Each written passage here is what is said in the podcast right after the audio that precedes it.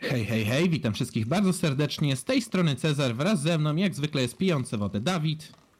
Dzień dobry. No właśnie, no i witamy was w kolejnym epizodzie naszego podcastu. A dzisiaj podcast taki bym rzekł, no nie wiem, no dla mnie to ten padający śnieg za oknem, sesja, którą wciąż wypieram z mojego umysłu. Wiesz, te wszystkie rzeczy sprawiają, że w taki eskapizm człowiek popada, więc dzisiaj zaczniemy tak troszeczkę nieortodoksyjnie, bowiem dzisiaj, tak jak było to przyobiecywane, odczytamy pastę pod tytułem Po drugiej stronie punktu Nemesis, która została nam podesłana przez naszego widza, przez Kacpra Wilka, także jeszcze raz dziękujemy Kacprze za to. I cóż, no było obiecane, trzeba obietnicy do, dopełnić, także ja z Dawidem wam teraz zaanoncujemy całą tę pastę, tak więc bez przedłużania przejdźmy do sedna. Tego ranka Gonciarz siedział w swoim ulubionym fotelu w salonie swojej ulubionej podwarszawskiej willi. Ósemkę dzieci odprawił do szkół, wyjąt... choć dziś wyjątkowo Loka... E... Loka jego żona... Jezus Maria. E... To było ostrzeżenie, że, że będzie trochę tych językówek, okej. Okay. Ósemkę dzieci odprawił do szkół dziś wyjątkowo Lokaj, by jego wierna żona Kasia mogła mu... przy nim być w tych ciężkich chwilach. Przed gąciarzem widniała konieczność dokonania trudnego, lecz koniecznego wyboru. Kasia siedziała mu na kolanach, wtulając się w jego umięśniony tors. Gąciarz patrzył głębokim, analitycznym wzrokiem na holoekrany wyświetlające się nad zabytkowym stołem i leżące na nim wycinki gazet, kartki z książek. Twórca od miesięcy studiował nad zabytkowym... Yy, Twórca od miesięcy studiował je jako przygotowanie do pełnometrażowego filmu dokumentalnego, jaki miał kręcić historia przemian ostatnich 11 lat. Myślał, kto mógł się spodziewać, jak to wszystko się potoczy? Jak również pytał sam siebie, jak to jest możliwe, że rzeczywistość, której chciał być skromnym komentatorem, wciągnęła go tak nagle w kluczowy swój punkt. Przejechał ponownie wzrokiem po holoekranach, na których widniały artykuły listopad 2015. Nieoczekiwana nominacja na stanowisko prezesa TVP i dalej w artykule nowo wybrana partia rządząca postanawia powierzyć stanowisko prezesa telewizji publicznej popularnemu wśród Polonii i nie tylko komentatorowi Mariuszowi Maxowi Kolonko. Co ciekawe, nowy prezes nie zamierza nawet przyjeżdżać do Polski w imię swojej idei e-planingu. Zamierza zarządzać telewizją ze swojej siedziby w Nowym Jorku. Kwiecień 2016. Mariusz Max Kolonko odchodzi z TVP, by rozpocząć własny projekt medialny. Czerwiec 2016. Mariusz Max Kolonko wyrasta na lidera. Grudzień 2016. Co oznacza powstanie Fundacji Rewolucyjnej? Maj 2017. Jak największy konglomerat medialny w Polsce radzi sobie na światowym rynku. Gąciarz przetarł oczy. Kasia zrzuciła twarz ku jego twarzy. Wpatrywali się w siebie chwilę. Wiesz już dobrze, co musisz zrobić, powiedziała Kasia. Wiem, ale już nie ma miejsca na żadnego ale. To, co było w nas złe, należy odrzucić. Nieważne, jak blisko z tym byliśmy. Musimy kroczyć drogą prawdy, nieważne, jak bolesna by była. Wiem to wszystko, lecz ta droga jest naprawdę bolesna i nie wiem, czy jest przeznaczona dla mnie. Czy jestem odpowiedni. Kochanie, objęła go. Nie mówiłabym tak stanowczo, gdybym nie miała absolutnej pewności, że nie ma odpowiedniejszej osoby do tego zadania niż ty. Że ty sobie poradzisz. To mówiąc, ucałowała go w czoło. Gąciarz wziął głęboki oddech. Dziękuję, powiedział odwzajemniając pocałunek. Jesteś moją opoką. Teraz zrobię to, co słuszne, bez lęku. Kasia zeszła z jego kolan, pozwalając mu wstać. Gąciarz pożegnał się z żoną i udał się do garażu, gdzie czekał na niego samochód. Auto otworzyło drzwi automatycznie. Gąciarz zasiadł w siedzeniu kierowcy i zaznaczył cel e, sztucznej inteligencji. Nowy pałac prezydencki. Samochód wyjechał z terenu willi i z... wkrótce zbliżył się ku miastu. Warszawa, pomyślał Gąciarz. Stolica w ostatnich latach zmieniła się nie do poznania. Rządy Mariusza Maksakonki po sformowaniu czwartej Republiki Polskiej obojga narodów były okresem gigantycznego wprost rozwo rozwoju, o wymiarach, których nikt się nie spodziewał. Wzrost gospodarczy wymusił niemal komplet, kompletną przebudowę stołecznego miasta. Monumentalne, futurystyczne budowle zajmowały 472% powierzchni Warszawy z początku 2020. Idealna stolica nowego imperium, jakim stała się Polska. Dobra, lecimy dalej. Samochód gąciarza zwolnił. Wjeżdżał już na teren zabudowany. Trzeba było być ostrożnym. Jechał właśnie po ulicy Bitwy Chicagowskiej. pamiętnego starcia, gdy to właśnie polonijne oddziały pod zdalną wodzą Mariusza Maxa Kolonki zdecydowały o losach kluczowego starcia w wojnie między USA a wolnymi Stanami George'a Floyda w listopadzie 2020. Lecz teraz był 2030. Teraz były już nowe problemy, z którymi to gąciarz będzie musiał się zmierzyć. Zbliżał się powoli do centrum, czego widzialną oznaką były wielutysięczne tłumy protestujących. Pełno było oddziałów policji i wojska. Między budynkami latały helikoptery, drony i policjanci z jetpackami. W atmosferze czuć było napięcie. Każdy o odpowiednim oku był w stanie dostrzec, że wszyscy oni tylko czekają, by rzucić się sobie do gardeł. Czekają na odpowiedni sygnał. Na czele strajku stała Hanna Tygras, tyleż piękna, co niebezpieczna kobieta. Wielka, charyzmatyczna przywódczyni środowisk konserwatywnych, przywódczyni opozycji. Gąciarz wysiadł z auta i stanął przed oddziałem tajnych służb. Nie musiał się w żadnym wypadku przedstawiać. Osoba jego pokroju, szanowany i cieszący się autorytetem społeczny biznesmen, artysta, intelektualista, mentor i drogowskaz życiowy dla rzeszy ludzkich, Krzysztof Gąciarz był im oczywiście znany. Tak samo jak znane było jego te, tajne jego zaproszenie przez prezydenta Kolonko na spotkanie w Pałacu Prezydenckim. Agenci zebrali się wokół niego i aktywowali krąg teleportacyjny, który przeniósł go przed wejście do pałacu. Brama otworzyła się. Gąciarz obrócił się jeszcze, by użyć pałac czwartej republiki. Tłumy protestujących i pomnik Nemezis, której kult ustanowił Kolonko po zwycięstwie wolnych od zbiórek podpisów w wyborach prezydenckich. W tłumie na piedestale zobaczył również Hannę Tygras. Zbiórek podpisów w wyborach prezydenckich. E, zacząłeś czytać tę samą linijkę. Tak? Ich spojrzenia się spotkały, tak? To to. Okej. Mhm. A, tak, wybacz. Dobra, dzięki. E, tak, ich spot- y, spojrzenia się spotkały. Gąciarz odwrócił się i wszedł na teren pałacu. Budynek był wielki. Niektóre jego punkty sięgały tyś- y, półtora tysiąca metrów i zajmował 13% obecnej powierzchni Warszawy. Wykonany był w stylu klasycystycznym. Po wejściu do środka gąciarz znalazł się w ciemnym, w podłużnym holu. Ściany i podłoga wykonane były z czarno-zielonego kamienia, kolumny zaś z milionów maleńkich, całkowicie czarnych kostek kryształów, połączonych ze sobą. Sufit tonął w mroku. Jedyne światło pochodziło od rozstawionych regularnie między kolumnami lamp stylizowanych na te z międzywojnia. Gąciarz przeszedł po czerwonym dywanie do końca holu, gdzie czekała na niego otwarta winda z jednym tylko przyciskiem do prezydenta głosił złoty napis. Po wciśnięciu go drzwi windy zamykały się, a winda dysponowała technologią niemal całkowicie uniemożliwiającą wyczucie ruchu. A je, jeśli nawet pasażer go wyczuje, nie uda mu się wyczuć jego kierunku. Po chwili drzwi windy rozwarły się, ponownie ukazując gąciarzowi salę fotelową. Po opuszczeniu windy gąciarz zdał sobie sprawę, iż winda wyszła z podłogi, stawiając go blisko podwyższenia, na którym znajdował się fotel prezydencki. Siedział na nim prezydent prorok Mariusz Max Kolonko. Nie opuszczał schowka na miotły. Nawet najważniejsze święta państwowe nagrywał swoje orędzia do narodu, a następnie puszczano je na wielkich ekranach w całej Polsce. Jego przyjazd oznacza, że wziął obecną sytuację na poważnie. Jesteś więc. Tak, panie prezydencie, rzekł chłodno. A zatem, jak pewnie widzisz, sytuacja jest poważna. Te protesty, one nie skończą się dobrze. Z moich analiz wynika, że osiągniemy punkt Nemezis. Właśnie dziś. Dlatego właśnie tak ważne było sprowadzenie cię tu osobiście. Sprowadzenie mnie tu osobiście. Widać było po nim roztrzęsienie. Teraz, właśnie w tym momencie, wraz z upływem czasu dochodzi do wielkich pyłów kosmicznych sił i... Zamilkł pochylony. Mierzyli się przez chwilę wzrokiem. Ty, wskazał na niego. Ty jesteś kluczem. W twoich rękach leży los hashtag revolution wszystkiego, co zbudowaliśmy. Wystawił obie ręce w bogalnym geście. Może z- zatkać dziurę w czasoprzestrzeni. Tej czasoprzestrzeni. Swoim poparciem dla nas. Wpatrywali się w siebie, oczekując na to, co miało za chwilę nastąpić. Prezydent Kolonko wyprostował się powoli, dysząc z rozemocjonowania. Opadł na oparcie fotela. W końcu, po chwili zdającej się być wiecznością, gąciarz odezwał się. Rozumiem, lecz nie mogę go udzielić. Podobnie zapadła cisza, przerywana tylko szemraniem akolitów kolonki. Nie rozumiem, oczy mu się zwietrzyły, oddech przyspieszył. Przykro mi, panie prezydencie, nie udzielę panu poparcia.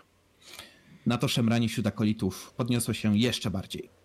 Nagle jeden z nich zbliżył się do fotela prezydenckiego i pokazał swemu liderowi obraz z tabletu. Mariusz zaczął się trząść i sapać bardziej niż wcześniej. Zwężone źrenice biegały po oczach jak oszalałe. Prezydent powstał, gniewnie odpychając sługusa, tak, że ten padł na podłogę. Odwrócił się do płaskorzeźby Nemezis, na ścianie za fotelem. A więc to tak, mówił z szaleńczym uśmieszkiem. Zwrócił się do gąciarza. To ty, ucieleśnienie punktu Nemezis. Oczy mu płonęły, na przemian warczał i zalewał się śmiechem. Panie prezydencie, odezwał się jeden z akolitów, który podniósł tablet obrazujący sytuację w Polsce. Sytuacja powtórzyła się w innych miastach. Kraków, Poznań, Wrocław, Gdańsk, Szczecin, Lublin, Rzeszów, teraz Białystok i Toruń. I regularnie dołączają następne. Z protestujących tłumów wyszły uzbrojone oddziały. Cała Polska to pole bitwy. Policja i tajne służby sobie nie radzą, a zaskoczone wojsko nie jest w stanie się zmobilizować. To skala, której nie przewidywaliśmy. Czy przejmie pan dowodzenie? Kolonko uderzył go w furii. Sługa przeleciał pół sali, nim uderzył o posadzkę z trzaskiem pękających kości. Max wziął głęboki oddech. Planowałeś to, prawda? Planowaliście. Jak mogłeś zdradzić swojego prezydenta? Prezydenta? Szaleńcza. Popatrz na siebie. Popatrz na to wszystko. To sekciarstwo. To właśnie rewolucja. Moja rewolucja przyniosła chwałę Rzeczypospolitej. To ja pierwszy zjednoczyłem naród polski i polonijny. Obaliłem stare rządy postkomuny. Sprawiłem, że Polacy stali się panami i właścicielami we własnym kraju. Odzyskałem dla Polski kresy. Tak.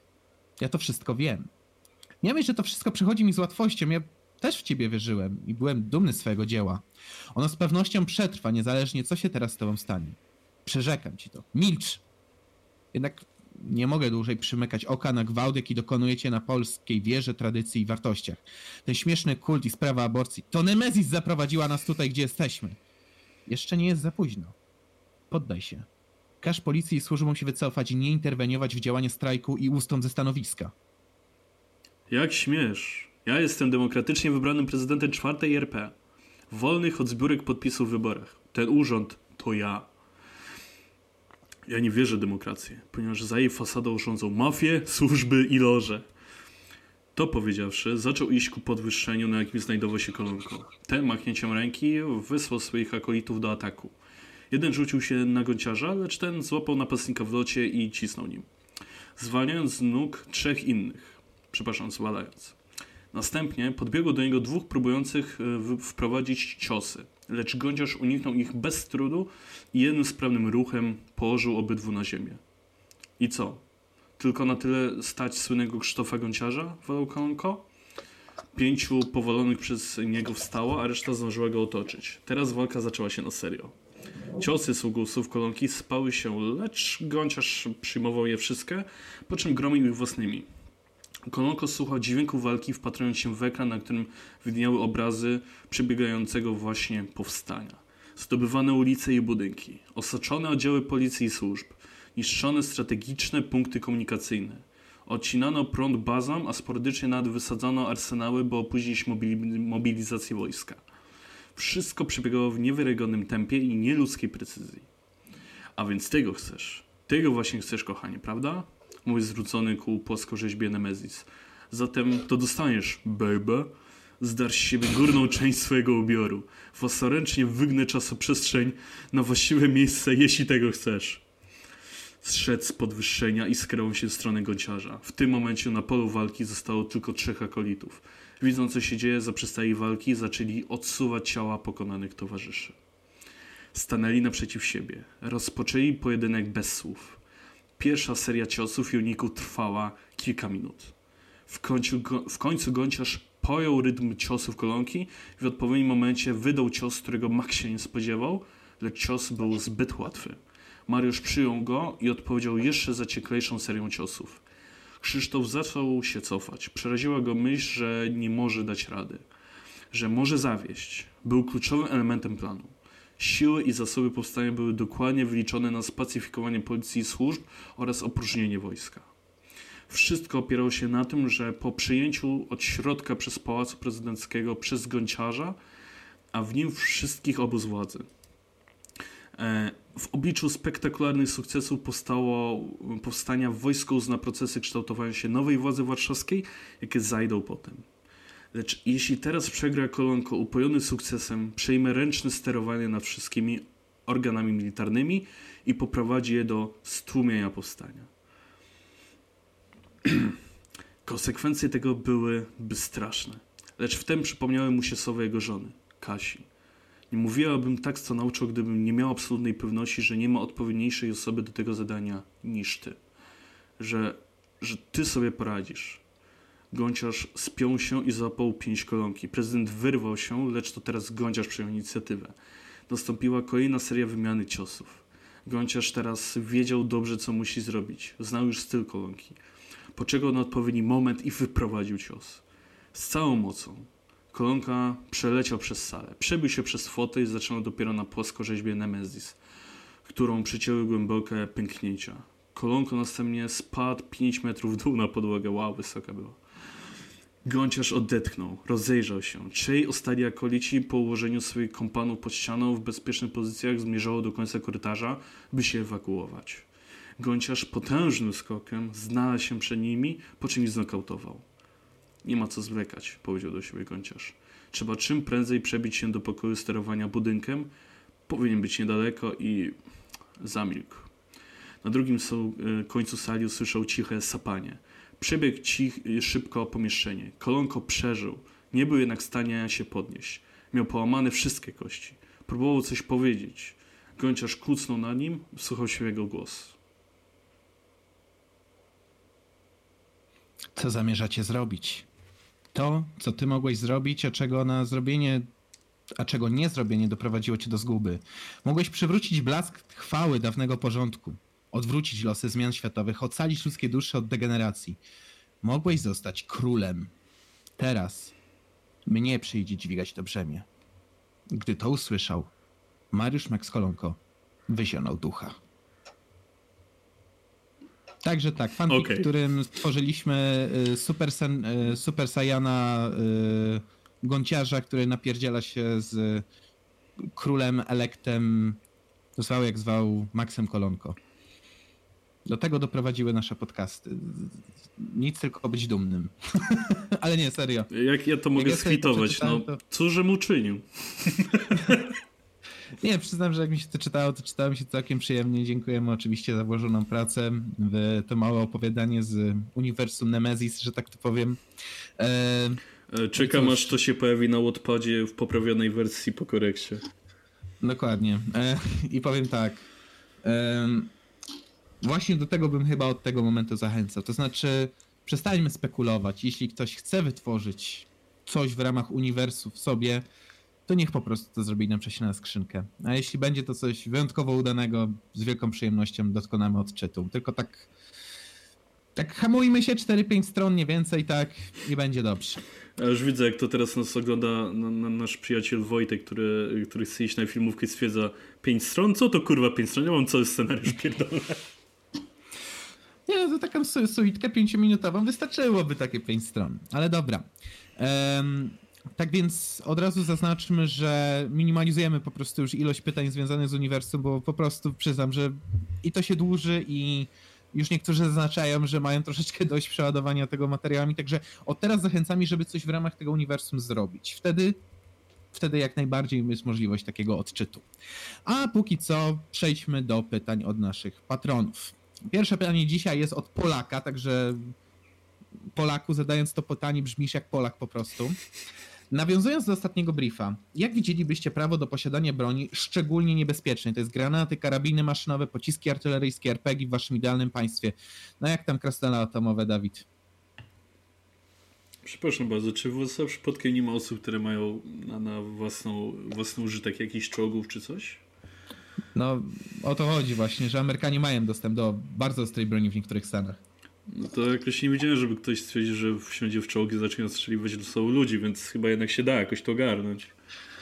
Znaczy, ja po prostu nie muszę na to pytanie odpowiadać. Jako, że dążyłbym do społeczeństwa, które miałoby się optymalizować trochę na zasadzie praw rynkowych, e, no to wtedy mogę się po prostu zasłonić takim, takim, takim pięknym słowem jak instytucje zajmujące się ochroną. No dobra, zestawem słów. Tak czy inaczej, e, jeśli będą takie instytucje, które dopuszczą swoim klientom posiadać ostrą broń i nadal będą chciały udzielić ochrony, to proszę bardzo, jeśli nie, no to sorry memory, nie ma tak dobrze.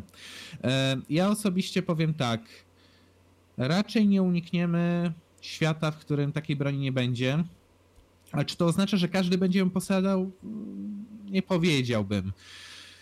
Um, jeśli miałbym jakoś ostatecznie w tej sprawie zaopiniować, to powiedziałbym tak. Rynek zdecyduje, ale jak zdecyduje, ciężko mi jest przewidzieć. Ja osobiście na przykład jako człowiek nie widzę potrzeby posiadania powiedzmy ostrzejszej broni niż, no nie wiem, właśnie jakiś pistolet, tak? Coś takiego. E, raczej wątpię też, żeby podmioty zajmujące się ochroną umożliwiły takie arcypowszechne posiadanie ostrzejszej broni. Ale kto wie, być może na przykład ktoś by przyjął sobie w takim systemie model szwajcarski, że nie tyle zatrudni ochroniarzy, co wyposaże swoich obywateli, nazwijmy to, tak? Tak Szwajcarzy teraz mają... Że... No tak, scyzoryki, ale też każdy ma karabin na przykład e, w domu, tak? Każdy obywatel Szwajcarii, jeśli oczywiście przejdzie testy, to jest zobowiązany bronić kraju, dlatego ma właśnie ostrą taką, taką broń szczególnie niebezpieczną w domu. Nie? Jedni mają karabiny, możliwe rozwinięcie kilka. drudzy mhm. mają arsenał atomowy jak Korea Północna. Da się, da się. Da się. No, wszystko, wszystko ważne, żeby było rodzinne, jak w Korei Północnej. Ojeju. Dobrze, kolejne pytanie, jakie mamy tutaj, to jest pytanie od Melona. Czy w naszym uniwersum pszczelarze nadal ze sobą y, walczą, czy jednak żyją w zgodzie? No jeśli ma być odwrotnie, to to chyba żyją w zgodzie. Krótka pytanie, krótka odpowiedź. Nie, nie wiem, Czarek, czy ty wiesz, o co chodzi z nawiązaniem do pszczelarzy? Nie wiem, jest jakieś głębsze znaczenie? E, tak. E, chodzi o pewną historię, która miała miejsce w historii Trollnetu, jeszcze przed, przed jebawkami w ogóle. Mm, jak istniało pewne forum, którego nazwy nie będę wymieniał, bo byłoby fajniej dostać nalotu pralek, lewozmywaków i innych rzeczy na mieszkanie, mhm. E, to było takie forum dla pszczelarzy e, i tam e, anonki zaczęły trollować, pisząc w treści postów, że pszczoły jedzą gówno, na co pszczelarze straszliwie się wkurwiali i usuwali te posty tych ludzi, więc więc Anonki postanowiły uruchomić efekt Barbary Streisand, czyli rajdować te forum, a że to było forum takie klasyczne, a nie, nie jakieś facebookowe, e, to co mhm. całe forum zaczęło być zalewane szrotem z hasłem, że pszczoły jedzą gówno. E, yes. tak, i to całe forum zostało tym zalane i właśnie stąd się wzięło powiedzenie, że pszczelarze nie mogą żyć w zgodzie właśnie przez te wydarzenie między innymi. No to w sumie w takim razie nasze uniwersum byłoby autentycznie lepszym miejscem bo tam nie doszłoby zapewne do tego, jeśli ma być odwrotność, nie? Ale jeśli ma być odwrotność, to czy wtedy pszczoły zamiast miodu robiłyby gówno po prostu? Hmm. I wtedy mogłyby... I wtedy stać... obelgą byłoby to, że pszczoły jedzą miód, albo nie wiem, pełki. Hmm. Możliwe, ale nie rozwodźmy się już nad takim detalem jak pszczoły w uniwersum, bo to jest przesada. Wiem. Dobra. Eee, Connect zadał nam kolejne pytanie, jedno tam taką uwagę do alternatywnego uniwersum i pytanie, więc y, jego uwaga do uniwersum brzmi, w alternatywnym uniwersum Vanessa byłby otwarcie agentem byłby z tego dumny, ale potem okazałoby się, że dorabiał sobie na boku jako elektryk i wypierałby się tego, że to nigdy nie miało miejsca. No, sounds about right. Ale pytanie, czy jeżeli świat jest na odwrót, to czy społeczeństwo byłoby homonormatywne? Czy, jeżeli, e, czy byłoby po prostu ultratolerancyjne aż do XX wieku, kiedy homofobia staje się akceptowaną ideą dzięki protestom młodzieży? O oh boy, o oh boy! Okej, okay, poszliśmy za daleko.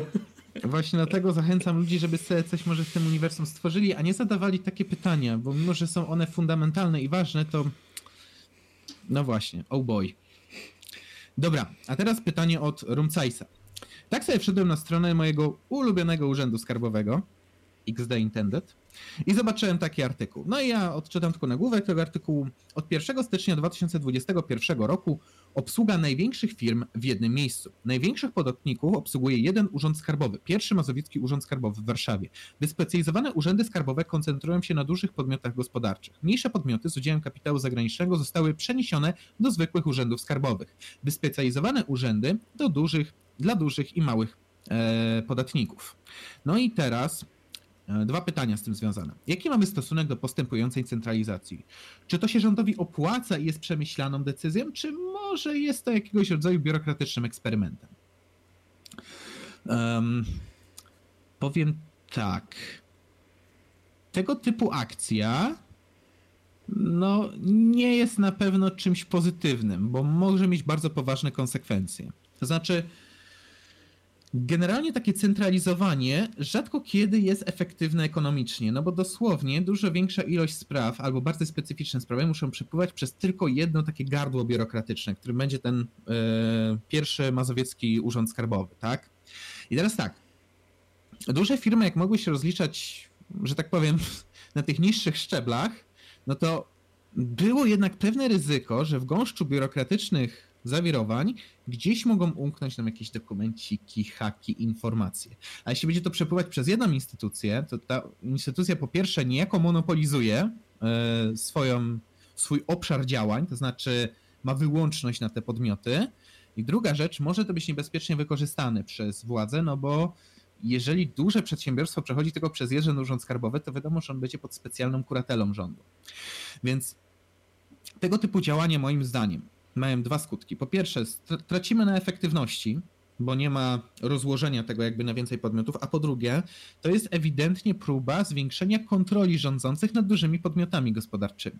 Ja wiem, że można się zasłaniać teraz hasłami w stylu y, walka o polskie dobra, o polskie firmy, tak, o to co polskie w Polsce i tak dalej, ale prawda jest taka, że to są trochę chochoły, bo zamiast wprowadzić sensowne przepisy, uproszczone przede wszystkim, ale sensowne przepisy prawa podatkowego i stosować je dla wszystkich jednakowo, to się tworzy specjalne strefy ekonomiczne, jakieś ulgi, negocjuje się indywidualnie kontrakty z dużymi podmiotami zagranicznymi, a potem się dziwimy, że te podmioty mają jakieś przywileje. No jak się negocjuje z nimi indywidualnie, to jasne, że mają przywileje. W związku z tym taka centralizacja będzie jeszcze ten problem, moim zdaniem, pogłębiać dalej.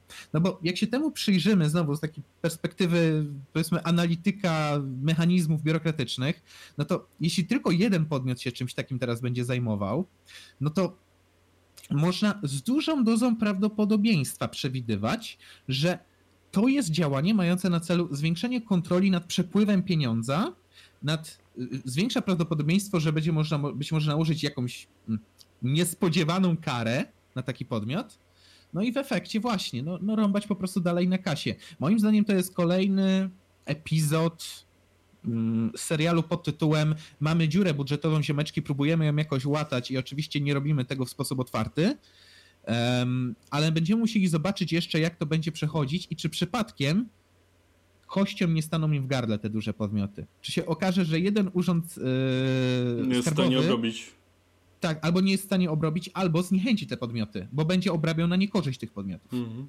Jedno z dwóch rzeczy, więc ja, no, centralizacja, paleolibek, no, no, no dajcie spokój, no. no z drugiej strony czego się spodziewać po państwie, nie? Znaczy true, no ale no, no, no, w tobie prawdopodobnie też negatywne emocje raczej wzbudza słowo centralizować. No. Znaczy, się um, ciężko tego odnieść, bo tam za bardzo w skarbówkach nie siedzę, no generalnie centralizowanie wszystkiego to tak mech. Ale tak w stylu naszego obecnego rządu, to trzeba przyznać. No. no i tutaj jeszcze dopisek do naszego kona. Czy w naszym konie Polska byłaby skrajnie zdecentralizowanym państwem rządzonym przez wysokiego czada zmieniającego partnerki jak rękawiczki, a mainstreamową opozycję dowodził, a mainstreamową opozycją dowodziłby Karzeł ze swoim kotem. Hashtag PDK. W sumie to, e, skoro w tym konie wszystko jest na odwrót, to byłoby straszne, jak jednak mainstreamowa opozycja byłaby bardziej kompetentna od władzy. Znaczy, wyobraź sobie celebrytów, którzy byliby bardziej kompetentni od władzy w tych sprawach. Celebryta, który wychodzi i mówi, powinniśmy racjonalnie podejść do naszego systemu podatkowego i chodzi tutaj o użynanie podatków jako takich, ale zmniejszenie ich dokuczliwości, uproszczenie, a przede wszystkim zmniejszenie ilości procedur, które przechodzi przedsiębiorca przechodzący do firmy, a potem wychodzi rządzący i mówi eee, opodatkować wielkie korporacje! Kropka MP3, tak? Powiem tak. A propos czadu, to ja, ja już istnieję w tym uniwersum. Polecam nakładkę na Instagrama. Nie pamiętam jak się Dobra. nazywa, ale jest, jest idealna do robienia siebie czada. Dobra, to jeśli chodzi o pytanie od patronów, no to mamy tego tyle. Ale ostatnio się obudziliście, drodzy widzowie, z mailami, także przeskoczmy teraz do mm, maili. Pierwszy mail, z tego co widzę, będzie tutaj od Adama Tarnowskiego, tak? Tak, już mam otwarty w ten sposób, że przeczytam. Dawaj. Zwłaszcza, że z tego, tak zerkam po treści, to chyba bardziej, bardziej do ciebie pytanie. E, ale może i nie. Dobra, czytam. Witam ponownie. Ostatnio to ja zapytałem o ten socjalizm III Rzeszy. Jak w ostatnim filmie mówiliście o serwerze Minecraft, to akurat grałem w Minecrafta i w sumie taki serwer z modami utrudniającymi rozgrywkę e, w Minecrafcie dla patronów mógłby być poligonem doświadczalnym i na przykład można podzielić mapę na 3-4 części z równą ilością graczy i każda będzie musiała obracać się w konkretnym kanonie politycznym lub ekonomicznym, a na końcu ocenić komu poszło najlepiej. Może być jedna osoba lub cała grupa. Pozdrawiam. PS. Janusz Pawlacz, pirat trzeci, postraż, postrach mórz i oceanu, chwytał w, porta, w portach małe dzieci i wiózł do Watykanu. E, Nie zarymowanka. Jeśli chodzi o sugestie związane z Minecraftem, to kiedyś był taki projekt i to był e, jak on się nazywał, to był projekt jebawkowy i to był tak. jak będzie w trzech stanach akapowy serwer Minecraft czy coś takiego e, i tam było tak, że mogłeś być albo akapkiem, albo naziolem, albo komunistą i w zależności tak, od tego tak. miałeś e, odpowiednie buffy i debuffy. Oczywiście komuniści mieli między innymi głód. E, a kapki miały chyba wyższe skakanie i większa prędkość, coś takiego, e, a na ziele mhm. nie, nie, nie, pamiętam niestety, ale to, to, był projekt, który e, upadł tak szybko jak powstał, ponieważ okazało się, że że serwer nie jest w stanie wyrobić 300 osób na naraz na serwerze i, i, później to tak trochę jebło, ale pomysł był zacny, tylko że od strony technicznej to były projekty, które zawsze było ciężko wykonać i stworzyć. E tak, ale teraz mi podsunęło to pewną myśl, ci powiem.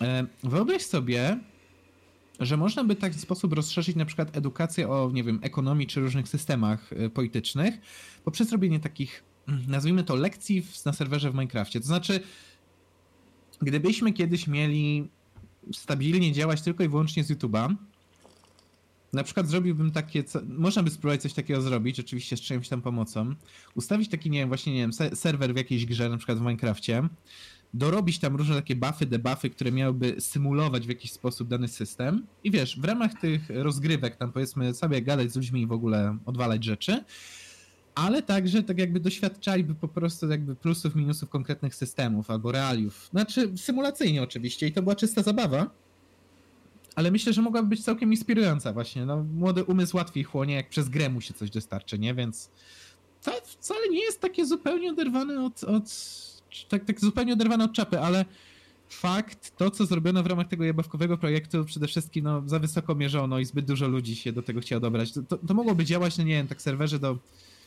wiem, 60 ludzi, coś takiego, także po 20 było powiedzmy w każdej z tych drużyn i trzeba by postawić po prostu kolejne serwery w ten sposób, nie? tak, bo powiem ci, że koncepcja. to był bardzo ambitny projekt, ponieważ tam kminiono tak, żeby zaprogramować to wszystko w taki sposób, żeby jakby jedna ćwiartka mapy, bo to były cztery ćwiartki, jedna dla każdą z frakcji i jedna taka dla wszystkich. E, mhm. I kminiono tak, że każda ćwiartka serwera e, tej mapy miała być obsługiwany przez oddzielny procesor. Uff. Tak, i okazało się, że to nie do końca jakby mogło działać, żeby tego, ten procesor wątki w Javie zaprogramować rozdzielenie ich, nie?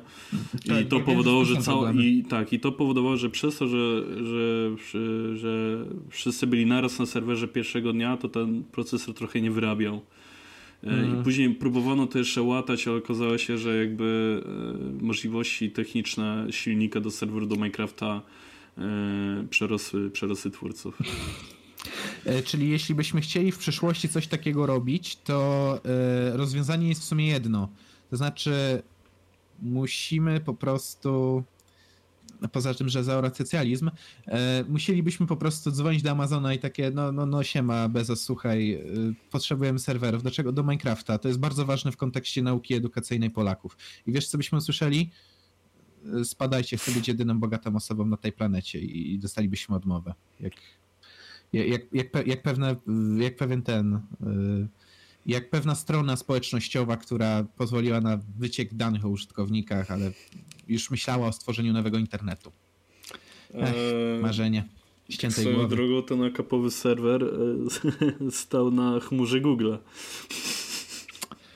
No właśnie, w dzisiejszym... Byłeś e, blisko. Tak, przy, przy dzisiejszych właśnie tych nastrojach społecznych trzeba, trzeba uważać założeniem takiego serwera, na którym otwarcie można byłoby symulować nazizm. No właśnie. Dobrze. E, Widzę, że kolejny mail jest od samego polemizatora, także witamy serdecznie, zapraszamy, rozwalmy się tutaj wszyscy, bo to będzie coś dużego. Hej, witaj polemizatorze. Zabrzmi jak szaleniec, ale chyba wiem, jak komunizm może zadziałać. Ambitnie. Główny problem polega na tym, że w socjalizmie czy komunizmie ciężko przeprowadzić kalkulację ekonomiczną. Oj, nie, nie, nie, byczku. To jest niemożliwe. Jak pan Mises powiedział. Wynika to z tego, że zasoby są ograniczone przy praktycznie nieograniczonych potrzebach ludzkich. Znaczy, kalkulacja jest niezbędna właśnie dlatego, zgodzę się, że, że mamy nieograniczone potrzeby, ale ograniczone zasoby. Dlatego musimy kalkulować, co jest ile wart. Trzeba zatem to zmienić. Jak? Potrzebne są trzy rzeczy. Hodowla ludzi możliwa dzięki rozwojowi inżynierii genetycznej, rozwój sztucznej inteligencji, mechanizacja pracy i absurdalny wręcz wzrost gospodarczy. W ten sposób potrzeby ludzi projektujemy za pomocą inżynierii genetycznej, zatem można je uśrednić i obliczyć. Dzięki sztucznej inteligencji obliczenia będą dokładne, a nawet jeśli i tak dojdzie do ogromnego marnotrawstwa, to mechanizacja sprawi, że i tak wyprodukujemy więcej. Dodatkowo będzie można cel, centralnie zaplanować wielkość populacji. Czy by to wystarczyło, aby zbudować działający komunizm? To jest pierwsze pytanie, do drugiego za chwilę przejdziemy. Em, więc tak, tutaj widzę jeden drobny problem. Nie możemy moim zdaniem oczekiwać, że inżynieria genetyczna sprawi, że nasze, y, nasze potrzeby będą normalizowane i stałe. W sensie możemy na przykład sprawić, żeby ludzie mieli powiedzmy, załóżmy, że możemy sprawić, że możemy sprawić, że ludzie będą mieli względnie ten sam apetyt. I nie będą potrzebowali jakoś arcyduże, nie będą się przejadać, y, jak pewien prowadzący podcastu, którego znacie, nie? E, I ten, i wszystko będzie wpyte. Ale nie możemy przewidzieć, że to się utrzyma przez całe życie. To znaczy, modyfikacja genetyczna to jest za mało, żeby utrzymać człowieka stałego w całe, przez całe życie. Wpływ kultury, wpływ tego, gdzie się obracamy, też jakieś tam piętno na nas zostawi. W związku z tym e, nie możemy założyć przez to, że potrzeby ludzkie w przyszłości będą stałe. One będą się zmieniać. Będą okresy, gdzie na przykład, nie wiem, będziemy chcieli. Nadal mogą być okresy, w których na przykład będziemy chcieli skonsumować, nie wiem, więcej karpiów na święta, tak?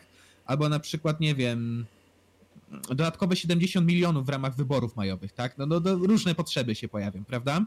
Więc nie możemy, zazna- za- to pierwsze założenie sprawia, że pomimo, że możemy wyhodować sobie ludzi, którzy minimalizują swoje potrzeby, to nadal te potrzeby nie są stałe i mogą się zmieniać w czasie, to będzie generowało mody, trendy, może doprowadzić właśnie do braków w czymś, a żeby poinformować o brakach, no to przydałby się system cenowy, który będzie nam podwyższał ceny, więc to już nie, nie bardzo działa. I sztuczna, e, sztuczna inteligencja też nie może nam skompensować tych zmian, bo sztuczna inteligencja nie jest w stanie jeszcze dokładnie przewidzieć działań ludzi w przyszłości, więc nie będzie w stanie na przykład przewidzieć, że nie wiem, za trzy tygodnie rozpocznie się wielka mania na kupowanie Czekaj, teraz jest styczeń, za trzy tygodnie będą walentynki. No to nie wiem, załóżmy, że ludzie sobie stwierdzą, że zrobią sobie krwawe walentynki, zaczną kupować masowo piły mechaniczne, nie wiem, cokolwiek, tak czy inaczej. Żyjemy dosłownie w uniwersum, w którym zjedzenie przez jakiegoś gościa nietoperza spowodowało, że Mencen rapował, więc ja na wszystko jestem gotów, tak?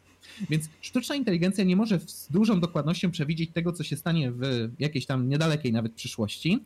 W związku z tym nie może też przewidywać nagłych skoków właśnie nastrojów czy potrzeb ludzkich, więc w związku z tym inteligencja ta nie dość, że no, nie działałaby jako zamiennik dla systemu cenowego, to jeszcze dodatkowo ta sama inteligencja potrafi popełnić błąd. I dowodem tego jest tak zwany flash crash, czyli takie bardzo dynamiczne załamanie giełdy spowodowane przez algorytmy. Takie coś miało miejsce na przykład w 2010 roku i wówczas nagle giełda poleciała 1500 punktów w dół. Wszyscy myśleli, że się zaczyna kryzys, który dopiero co się skończył na nowo. E, ale okazało się, że to był tylko błąd algorytmów, które jakąś tam e, na bazie jakiejś złej przesłanki zaczęły wyprzedawać akcje, które powinny trzymać, ale algorytmy jeszcze najśmieszniejsze było to, że e, szybko e, zweryfikowały swój błąd i się skorygowały. Więc nie możemy przewidywać, że taki algorytm będzie działał bezbłędnie. On wciąż może się bagować, tak? No i co do mechanizacji pracy i absurdalny wzrost gospodarczy, absurdalnego wzrostu gospodarczego, mówimy tutaj o bardzo dalekiej przyszłości, gdzie Czysto teoretycznie automatyzacja mogłaby nas pozbawić problemu związanego z produkowaniem dóbr, no bo maszyny robiłyby wszystko za nas i wtedy rozkminiamy na przykład kwestie takie jak na przykład, nie wiem, uniwersalny dochód podstawowy, no bo pieniądze byłyby potrzebne, ale znowu, mechanizacja pracy jakiej? Bo mimo tego, że już teraz się wprowadza pewne rozwiązania, które mogą zastąpić pracę, które wymagają myślenia takiego intuicyjnego, czy takiego umysłowego jak u człowieka, typu nie wiem, ale eker leży, na przykład to jest możliwe w przeciągu najbliższego półwiecza, to tak, ale no nie wiem, nadal uważam, że będziemy potrzebowali pewnych zawodów, które wymagają ludzkiego podejścia. Nie wiem, wierzę, że w takim świecie, w którym nie musisz pracować na co dzień, psycholog by się bardzo przydał. Więc nadal ten psycholog no, może być w mniejszym, większym zapotrzebowaniu. Będzie trzeba to kalkulować ekonomicznie i um, maszyny nie rozwiążą wszystkich naszych problemów. One mogą tylko ułatwić bytowanie na tej planecie. Więc powiem tak, ten socjalizm raczej nie zadziała, ale rozumiem, do czego zmierzałeś tutaj, polemizatorze. I powiem tak. Plan był dobry, ale wykonanie. wykonanie, no jak zwykle w socjalizmie. tak czy inaczej, szanuję tutaj próbę, e, ale powiem tak, problemem tak naprawdę, dla którego w ogóle prowadzimy kalkulację ekonomiczną jest to, że człowiek nie jest stały. To jest tak, jakbyśmy mieli równanie. Jak mamy w równaniu stałą, to jest wszystko spoko. Wszystko zawsze się odbędzie w ten sam sposób. Ale jak mamy zmienną, to równanie może dać różny wynik w zależności od tego, co za tą zmienną się pojawi tak matematycznie to przekładając. W związku z tym, jak tak długo jak człowiek będzie zestawem miliarda zmiennych, tak długo będziemy musieli przewidywać to, że nagle może mu się coś wywinąć do góry nogami. No i właśnie to będzie kompensowała nam kalkulacja ekonomiczna, która przynajmniej zweryfikuje, ok, those guys are crazy and they started to buy in nie wiem, jakiś swag z Ameryki, bo zacząłem mówić po angielsku bez powodu przez moje studia. Więc y, ktoś sobie tam zaczął jakieś, jakieś dziwactwa kupować, to od razu rynek skompensuje, ok, to podrożymy to, że to jest w większym zapotrzebowaniu, obniżymy ceny pozostałych produktów. I jak już te ceny za bardzo się wychylą, to ludzie zmienią znowu swoje podejście i znowu rekalkulacja ekonomiczna pozwoli nam ustalić, czego ile jest potrzebne, więc no cóż, można by powiedzieć, że przez to, że jesteśmy takimi wariatami, którzy nie wiedzą, czego chcą, kalkulacja ekonomiczna będzie nam raczej zawsze potrzebna taki, taki defekt biologiczny. No. no. I drugie pytanie. Skąd będziemy wiedzieć, że mentalność ludzi jest już na takim poziomie, że można dokonać ostatniego, ostatniego kroku w stronę akapu i rozwiązać państwo państwa, albo ostatnią instytucję państwową, jaka zostanie? To zweryfikuje rynek. Jak nie pyknie, to wrócimy do państw, tak? tak kto miał wiedzieć, że wybuchnie kryzys w 2008 roku? No? Znaczy, Powiem tak, bo tu to jest taki argument, który ja powołuję, że ja bym chciał najpierw zmienić mentalność ludzi, nim mm -hmm. zacznę ruszać się w kierunku akapu, ale ja powiem tak, ostatnim wskaźnikiem nie będzie takiego. Znaczy musimy obserwować w jak wielu aspektach jest nam potrzebne państwo i tam, gdzie nie jest potrzebne, po prostu je eliminujemy stopniowo. Nie chciałbym zmiany takiej rewolucyjnej, albo od tego momentu jest akap. Nie. W sensie ewolucja społeczeństw czy systemów politycznych zazwyczaj trwa setki, jak nie tysiące lat.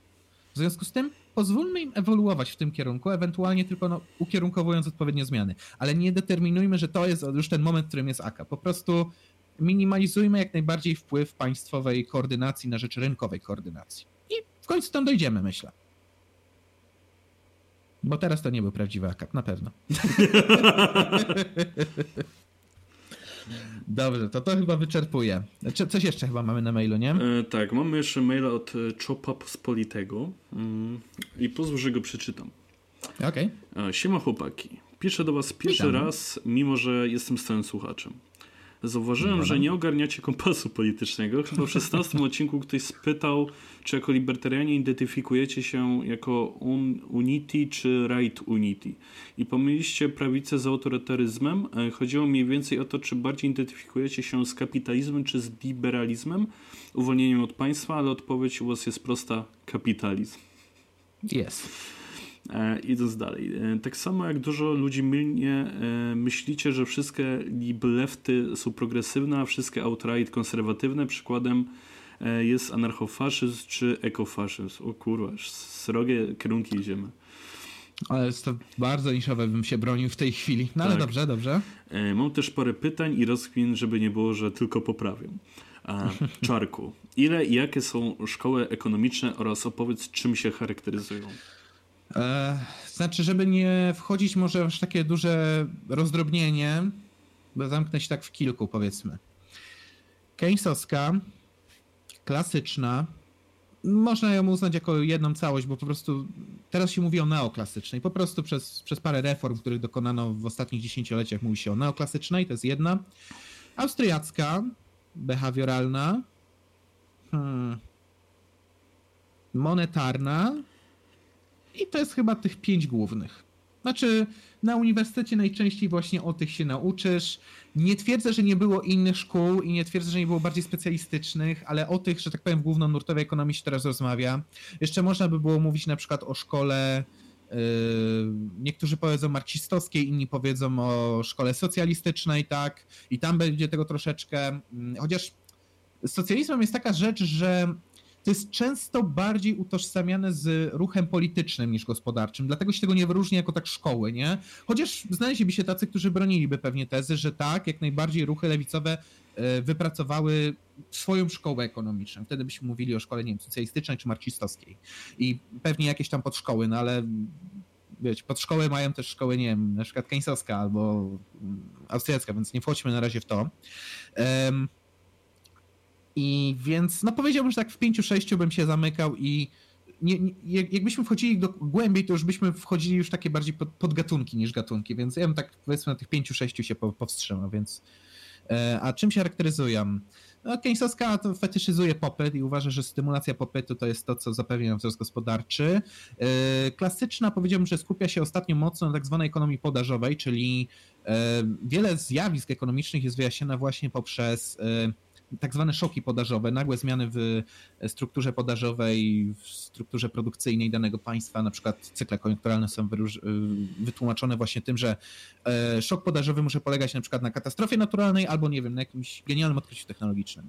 E, austriacka to jest szkoła, bym powiedział, dedukcyjna, to jest szkoła, która odrzuca klasyczne modelowanie na rzecz dedukcjonizmu, bo bardzo poważnie traktuje ekonomię jako naukę humanistyczną, gdzie tam według prakseologii powinniśmy stosować dedukcjonizm. Monetarna powiedziałbym, że nie jest jej wcale daleko do austriackiej albo klasycznej, ale to jest powiedziałbym tak, bardzo wolnorynkowa szkoła klasyczna, która jednak uznaje, że wciąż powinniśmy kontrolować politykę monetarną za pomocą państw. Stąd nazwa monetaryzm. Yy, socjalistyczna czy, czy marksistowska no, charakteryzowałyby się zapewne dużym udziałem państwa, yy, czy... Kłód. Ale poważnie... Yy, nie chcę mówić tutaj o jakichś przestarzałych y, teoriach y, tej szkoły, na przykład laborystyczna teoria mm, ten, y, laborystyczna teoria wartości była wytworzona przez przez właśnie socjalistów, ale to, to nie, niekoniecznie się dobrze zestarzało, że tak powiem. Ale z całą pewnością byłaby to szkoła, która najsilniej by chyba uderzała w takie nuty, powiedzmy, około jeszcze polityczne. Nie tylko mówiłaby o gospodarce, ale też o na przykład kształcie instytucji. O.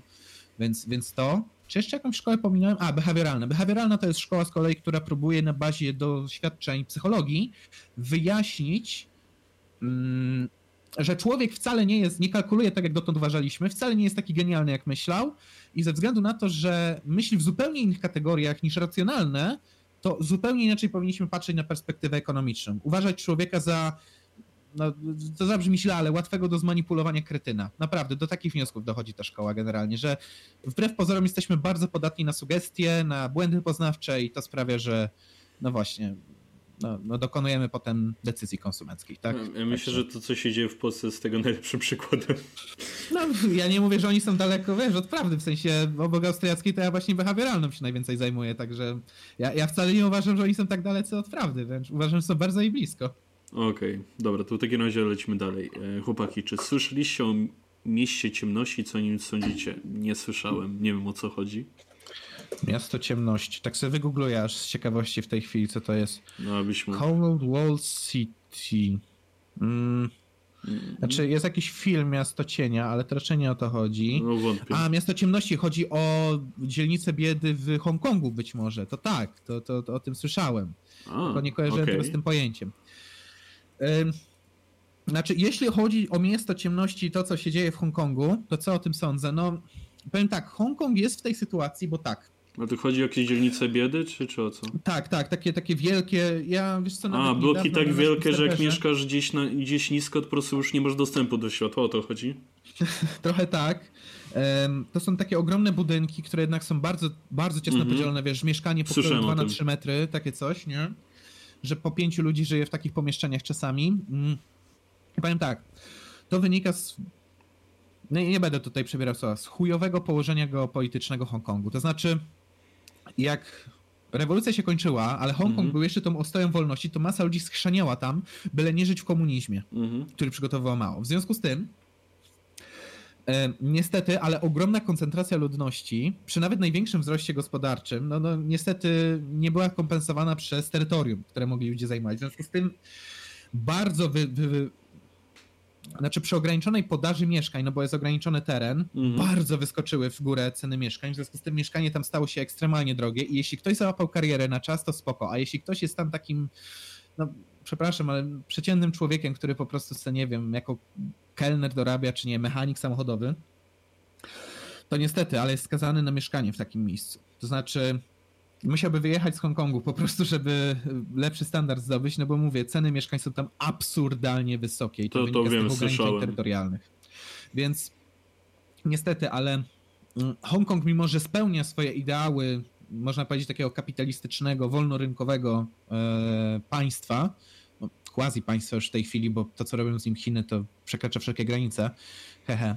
E, ale niestety to państwo nigdy nie będzie mogło tak jakby skompensować tego braku terytorialnego zwyczajnie. Musieliby mieć więcej miejsca. Gdyby Hongkong mógł się rozwijać w ramach granic już Chin kontynentalnych, kto wie, być może te mieszkania, znaczy to miasto by po prostu bardziej urosło szwe, szerz niż zwyż i nie miałoby aż tylu tych dzielnic biedy. Prawdopodobnie byłoby to jakoś wyrugowane, no bo zwiększyłby, zwiększyłaby się podaż mieszkań, więc mieszkania byłyby tańsze. I kropka. No ale nie ma na to opcji, więc jeśli o to chodziło, no to mówię, no to jest pewna patologia wynikająca z takiego, a nie innego położenia geopolitycznego. Niestety. No zobaczymy jak będzie, jak już Chiny tam na pełnej wiedą. O, niestety boję się, że to jest bliżej niż dalej. No. Szczególnie, że Chiny teraz już podnoszą łeb po kryzysie, a Europa tego nie może coś przeżyć. No I. Ameryka to samo. Ale dobra, idąc dalej. Mhm. Eee, Czarku, opowiedz o studiach ekonomicznych, jakie są przedmioty i generalnie z czym to się je, bo myślę o nich, więc y, opowiedz o tym. No to siadajcie, małe kurwie, opowiem wam niezłą historię. E, cóż, studia ekonomiczne moim zdaniem dzielą się na trzy etapy. Pierwszy rok, drugi i trzeci rok, a potem czwarty i piąty rok. E, więc tak, pierwszy Żałoba. rok jest trochę... znaczy, pierwszy rok jest trochę... Mm... Pierwszy rok jest odsiewem. To jest jeden wielki odsiew. Znaczy, masz dużo przedmiotów, bym powiedział, w ogóle, bo dużo jakichś takich ogólnouniwersyteckich wpada, typu, nie wiem, jakaś socjologia, czy, e, czy nie wiem, nowoczesne metody uczenia się. Miałem taki przedmiot na moich studiach. Mm, nauczyłem się przez to żonglować. Pierwsze studia ekonomiczne, nawet nie wiesz, że nauczysz się żonglować, także fajnie. Ja powiem tak. Pierwszy rok trzeba bardzo się pilnować, nie patrzeć za bardzo na oceny. Jak będą super, to spoko, jak nie, też spoko. Em, No i niestety no, trzeba się przerąbać przez przedmioty takie jak matematyka, statystyka opisowa, czy, e, czy dajmy na to jakaś tam mikro, makroekonomia. Nie mówię, że to jest niepotrzebne, ale to jest bardzo trudne. Matematyka jest często uczona w, w takim dość abstrakcyjnym ujęciu. Mm, Uczy cię pewnych metod, które ci są potrzebne potem do liczenia, ale naprawdę 90% informacji, które tam pozyskasz pod warunkiem, że nie idziesz potem w statystykę głębiej, jest naprawdę zbędna, a uczysz się jakichś praw matematycznych, czegoś takiego, mi to zawsze słabo wchodziło. Statystyka opisowa to jest na przykład przedmiot, który łatwo uchrzania, no bo e, liczysz tam bardzo skomplikowane rzeczy na kalkulatorze tylko i wyłącznie prostym, a wiesz, wychodzą ci na przykład liczby, nie wiem, z dziewięcioma miejscami po przecinku i musisz to przepisać co do liczby i nigdzie się nie rąbnąć. To jest przedmiot po prostu taki naszpikowany e, takimi drobnymi detalami. Ale jeśli przejdziesz przez pierwszy rok, drugi i trzeci są już zdecydowanie bardziej mm, swobodne. Masz przedmioty, na których na przykład uczysz się bardziej o wykorzystywaniu tych matematycznych metod, które poznałeś w praktyce, czyli ekonometria, prognozowanie gospodarcze. Nie mówię, że są koniecznie arcyłatwe te przedmioty, ale jeśli przy tym przysiądziesz, to naprawdę fajnie się po tym poruszasz. Masz przedmioty, których na przykład już się wdrażasz w dyskusję ekonomiczną. Przykładowo, ja miałem taki przedmiot, który się nazywa sta- y, strategiczna analiza otoczenia przedsiębiorstw i do dzisiaj ja wspominam to jako jeden z najlepszych przedmiotów, jakie miałem na studiach. W ogóle doktor, który to prowadził, Kannenberg, to człowiek, który naprawdę otworzył na dyskusję ekonomiczną, pokazał jak stosować to tak, powiedzmy, tą abstrakcję, której się nauczyliśmy na mikro i makroekonomii, jak to przenieść, nie wiem, w rozmowę w firmie, czy w dyskusje, powiedzmy, takie, co robić dalej z polityką w naszym kraju, także pod tym kątem to było super. Jest trochę przedmiotów rachunkowych, ale to jest tak do przeżycia na ekonomii. Trzeci rok to jest właściwie dobijanka, masz sporo projektów, co ciekawe, takich taki przedmiotów, które zajdziesz jakimiś projektami, zresztą masz tam przedmiot, który się nazywa zarządzanie projektami, przynajmniej ja miałem w moim programie. No, ogólnie powiem tak, jest, czym bliżej już dostania tego licencjatu, tym łatwiej. A potem masz drugi stopień i to są te ostatni, ostatni etap. I powiem tak, e, polecam studia po angielsku. to znaczy, jak, jak ktoś poszedł po polsku, to masz bardzo trudne przedmioty na czwartym roku. Na przykład UMK słynie z przedmiotu, jakim jest historia myśli ekonomicznej, z którego 90% e, wiedzy ci i tak umknie, który trzeba wyryć naprawdę dokładnie, bo profesor, który prowadzi ten przedmiot, ma na tym punkcie totalnego hopla, napisał sześciotomową historię myśli ekonomicznej i trzeba umieć wszystko pod dyktando, tak jak on umie i nie wolno u niego używać na przykład laptopu, więc zdarzają się naprawdę ciężkie przedmioty. Piąty rok już jest trochę lżejszy, bo wszyscy rozumieją, że piszesz magisterkę, ale ten czwarty, tak, to jest trochę siekiera. Chyba, że pójdziesz na studia po angielsku. Bo na studiach po angielsku nie dość, że masz kontakt z obcokrajowcami, nie dość, że mm, często masz młodszą po prostu kadrę nauczycielską, to nawet jak masz jakieś trudne przedmioty, no nie wiem, może przez to, że jest ta bariera językowa i profesor nawet potrafi się czuć troszeczkę przy tym niepewnie, to to idzie. Na przykład miałem taki bardzo trudny przedmiot matematyczny na czwartym roku, który się nazywał analiza ryzyka. E, znaczy, to była dłuższa nazwa, ale no, między innymi tam była analiza ryzyka, co wymaga zastosowania już tam takich naprawdę grubych e, programów jakichś tam analitycznych, nie wiem, typu RStudio. E, a mimo to, mimo dużych stresów, które mi dawał, ja go zdałem na 4, więc można, jak najbardziej, jeszcze jak. Jeszcze jak. E, ostatni etap, no, no, no kwestia głównie napisania pracy magisterskiej, troszeczkę bardziej wymagająca od licencjatu, ale bez przesady. E, mówię, po polsku zazwyczaj są trudniejsze te studia niż po angielsku. No, przynajmniej ja tak to odczuwam. Nie wiem, po angielsku jakoś mi się łatwiej po prostu operuje.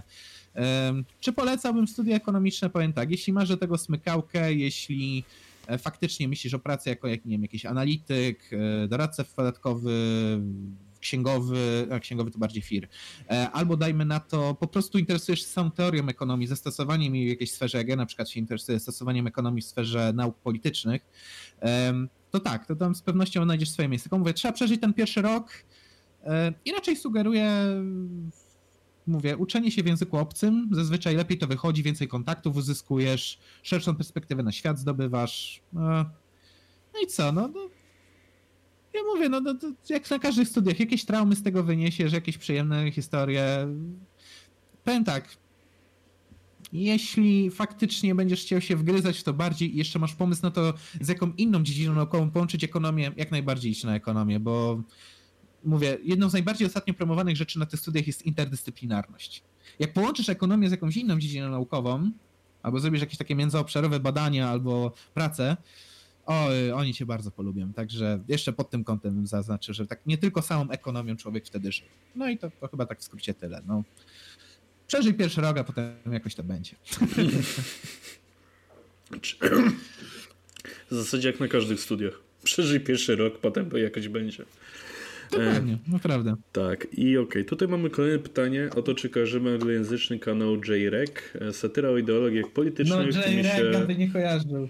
Ty mi chyba mi go pokazywałeś, nie? Oczywiście, JREC to jest po prostu najlepszy śmieszek polityczny, jakiego widziałem. To znaczy, no no matko, yy, anty, e, na przykład promowanie idei, jaką jest antycentrowość, tak? Że, że wszyscy radykałowie są spoko, tylko tych centrystów trzeba byłoby, nie wiem, usunąć z debaty publicznej. Jezus, no, naprawdę, wow. W sensie... No, ja nie mówię, nie może nie śledzę go tak na bieżąco, ale lubię, powiedzmy, nie wiem, jest powiedzmy piątek wieczór, właśnie skończyłeś pisać kolejne 50 stron jakichś dokumentów, czy na studia, czy do pracy i tak włączę sobie Jerga i tak Jutro będzie jeszcze dobrze. Jutro jest weekend. Będzie fajnie. Także tak, tak. Ja też jak najbardziej Jaga polecam. E, Okej. Okay. I tu jest nasza informacja, że jeśli będzie dobry odbiór na moje pytania i rozkminy, mogę podsyłać częściej. I pozdrawiam jako libertarianin. Też pozdrawiamy. E, I śmiało, podsyłaj. Oczywiście. Super się odpowiada na te pytania. Szczególnie mi. Także jest spoko. Jak najbardziej, jak najbardziej im plus. Okej. Okay. I z tego co widzę tutaj z maili, to chyba już obleciliśmy wszystko. Dobra, yy, to co? Będziemy musieli yy, przeskoczyć do yy, YouTube'a w tej tak. chwili. Właśnie też się loguję. No, no dobra. No Jezus Maria, powinienem być przygotowany. To jest, to jest poważny podcast, tak? Ten podcast jest bardzo poważny. Tak, my jesteśmy bardzo poważni. Tak, to jest, to jest, to jest, to jest yy, na, na ryju tylko i wyłącznie Terminator, tak? Umówmy się. Tak. Dobra. Co my mieliśmy tutaj ostatnio w naszej sekcji komentarzy na YouTubach, w ostatnich materiałach? Zaskoczę cię, były komentarze. Nie, to, to mówisz, że ten program żyje dzięki, nie wiem, takim rozmowom, które prowadzimy z widzami poprzez system komentarzy. Wow! No, Dobra, mamy tutaj taki zestaw pytań od Paleo Karola, także może od tego zacznijmy. okej. Pierwsze pytanie. Jakie kraje będą ostoją wolnego rynku na świecie w ciągu kilku najbliższych dekad? Bardzo ciekawe pytanie, bo szczerze powiedziawszy, bardzo bym się bardzo się spodziewam, że te kraje z Azji, które dotąd przodowały w rankingach typu em, Hongkongu czy, czy Singapuru, no niestety, ale mam wrażenie, że zanikną. Bo no Chiny ewidentnie nie odpuszczą Hongkongowi, dopóki go nie wchłoną. Dodatkowo, mm, dodatkowo Singapur. No niestety, ale Singapur ma zaciągi mo- zamordystyczne. Znaczy, jak chodzi o zarządzanie rynkiem, powiedzmy, że jest w miarę okej, ale mm, no prawo mieszkaniowe już tam jest dość ostre, a nie mówmy już w ogóle o tych prawach dotyczących em, społeczeństwa miejscowego. W sensie tam Jezus, kary za pornografię na przykład, czy, czy, Tak, czy słyszałem, za... że tam światopoglądowo też do, do Tak, tak, Singapur, Singapurze jest dość srogo. I teraz kto na ich miejsce? Znaczy, ja wciąż będę bronił mojej tutaj ukochanej, najbardziej Leben, tak, bo, bo nie, umiem, nie umiem odmieniać po niemiecku, e, Szwajcarii, no bo to jest kraj, który naprawdę solidnymi fundamentami stoi i nie widzę w najbliższym czasie, żeby im się coś miało stać. Znaczy, oni super wychodzą do tej swojej neutralności i tyle. Em, Czy, czyli mówisz, że Szwajcaria jest Szymonem Hołownią Europy? Zachęta do dialogu i nie wpierdala się nikomu w wojnę. A przy okazji Ale- chroni fundusze. Dokładnie. Ale druga rzecz, jak idzie o jakieś takie kraje, które teoretycznie mogłyby przejąć tę pałeczkę, powiem tak. Nie traciłbym szczerze do końca wiary w Wielką Brytanię, bo teraz cholera jasna wie, co oni zrobią przez te umowy No. post-brexitowe i tak dalej. Moim zdaniem muszą mocno postawić na wolny rynek, żeby utrzymać swoją istotność gospodarczą, więc cholera wie, co oni jeszcze zrobią. Em, powiem tak. Idealnym przykładem liberalizmu może to nie będzie, ale szczerze zwróciłbym też trochę uwagę na Niemcy. Nie chodzi mi o to, że to jest kraj może zupełnie wolnorynkowy, czy nie mający pewnych problemów związanych z wolnością, ale to jest kraj, który ewidentnie próbuje no tak stabilizować się, więc w tym Mhm. względzie, że on będzie silny gospodarczo, można by na to spojrzeć i właśnie przez to, no, że tak powiem, dłużej podtrzyma ten płomień wolnego rynku, bo na przykład miał kryzys migracyjny, pamiętajmy, miał masę napływających tam nielegalnie migrantów i na przykład w zeszłym, nie już dwa lata temu, w 19 roku wprowadził akt, który sprawił, że jeśli się przenosisz do Niemiec, to musisz na przykład mieć już wstępną zgodę jakiegoś pracodawcy, że cię przyjmuje do pracy, ewentualnie wtedy, jak na tymczasowo, no to musisz przez agencję zatrudnienia się tam dostać, więc to jest kraj, który jest otwarty na, na przyjmowanie na przykład uchodźców, ale jednocześnie stabilizuje to i normalizuje, żeby mieć nad tym jakąś tam pieczę czy kontrolę, żeby to się nie wymknęło spod kontroli, żeby nie wywróciło jakichś tam dobrych owoców wolnorynkowych, powiedzmy, czy Znaczy, Mm, powiem ci, przykładowo, że no. myślę, że Niemcy chcą mieć to pod kontrolą, żeby to trochę nie zaczęło się wymykać jak przy, przy Turkach, którzy nagle zaczęli do nich napływać, więc ja bym to bardziej chodzi, tutaj ale- upatrywał powodów kontroli. Znaczy, powody kontroli są takie, że oni potrzebują, e, potrzebują siły roboczej, ale nie mogą jednocześnie się po prostu zamknąć, więc No oni tak. szukają takich wypośrodkowanych rozwiązań i dodatkowo zauważę jedno. To jest kraj, który naprawdę regularnie od paru lat zalicza proficyty i pomimo powiedzmy, no, no względnie może tam hojnego systemu zapomóg społecznych, e, to jest wciąż kraj, który jednak gratyfikuje, gdy pracujesz, tak? Tylko właśnie no, musi to brać poprawkę na to, że teraz na przykład stanie się bardziej multikulturowy, więc nie wiem, nie może uzależniać na przykład zapomóg społecznych od nie wiem, ilości dzieci, tak? Tylko na przykład od jakichś innych czynników, no bo wtedy promuje ewidentnie tych przybyszów ze wschodu. Em, jeszcze z takich krajów europejskich, no powiedziałbym, że ta Islandia jeszcze cholera jasna wie, co z nią będzie. No. Więc tutaj może coś być. E, w końcu kraj bez banku, to jest całkiem oryginalne. E, Kanady wcale bym nie skreślał, szczególnie jeśli mówimy o czysto o kapitalizmie. Ja wiem, że ideologicznie ich rząd odwala, ale jak chodzi o gospodarkę, wcale nie są źli i po niedawnym dealu z Unią Europejską na opychanie nam różnych towarów od siebie, no Kanada się całkiem mocno trzyma. Um, nie stawiałbym jednak, znaczy to, to, to, są te kraje, nie stawiałbym na żaden kraj szczerze jeszcze z tak zwanych krajów BRICS, czyli krajów, które się dopiero rozwijają, takich jak Brazylia, Indie, bo, bo te kraje raczej nie idą w taką wolność gospodarczą, bym rzekł.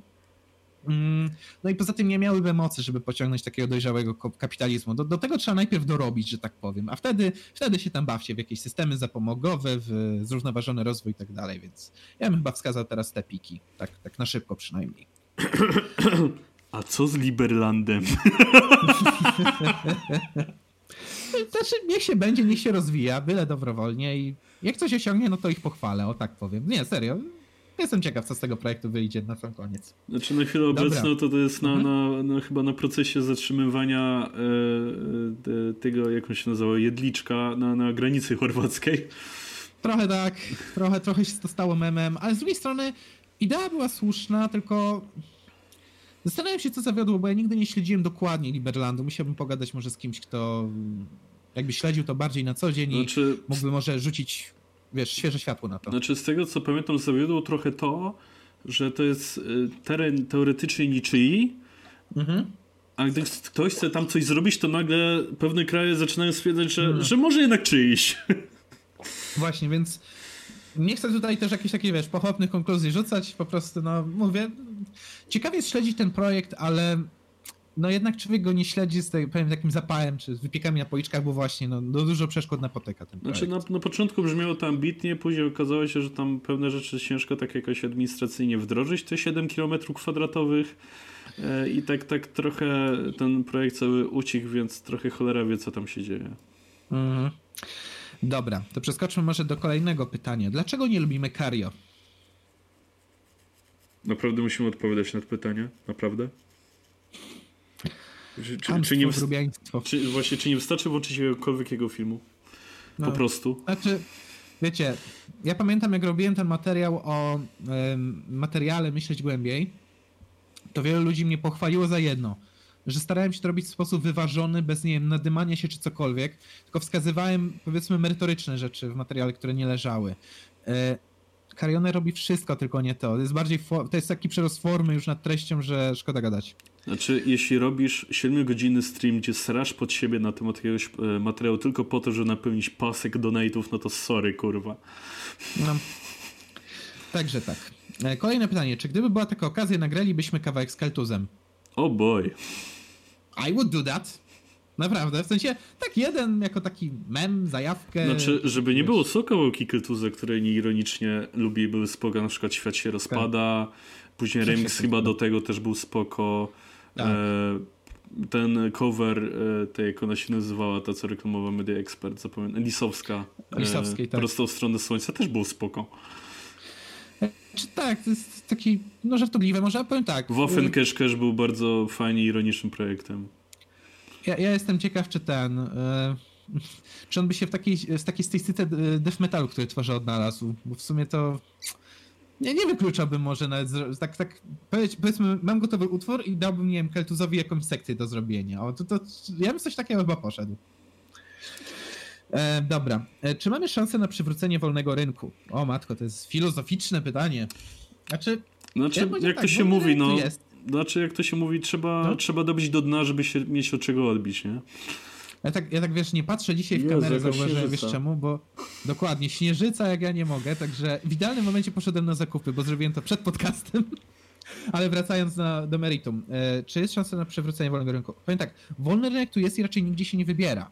Ja bym zwrócił uwagę na opinię doktora Mahaja, który twierdzi, tak, w Polsce jak najbardziej mamy kapitalizm i wolny rynek, bo wciąż decydują konsumenci, e, więc jest ta swoboda wyboru i każdy ma możliwość posiadania własności prywatnej, którą chroni państwo, tak? Także jak najbardziej jest wolny rynek.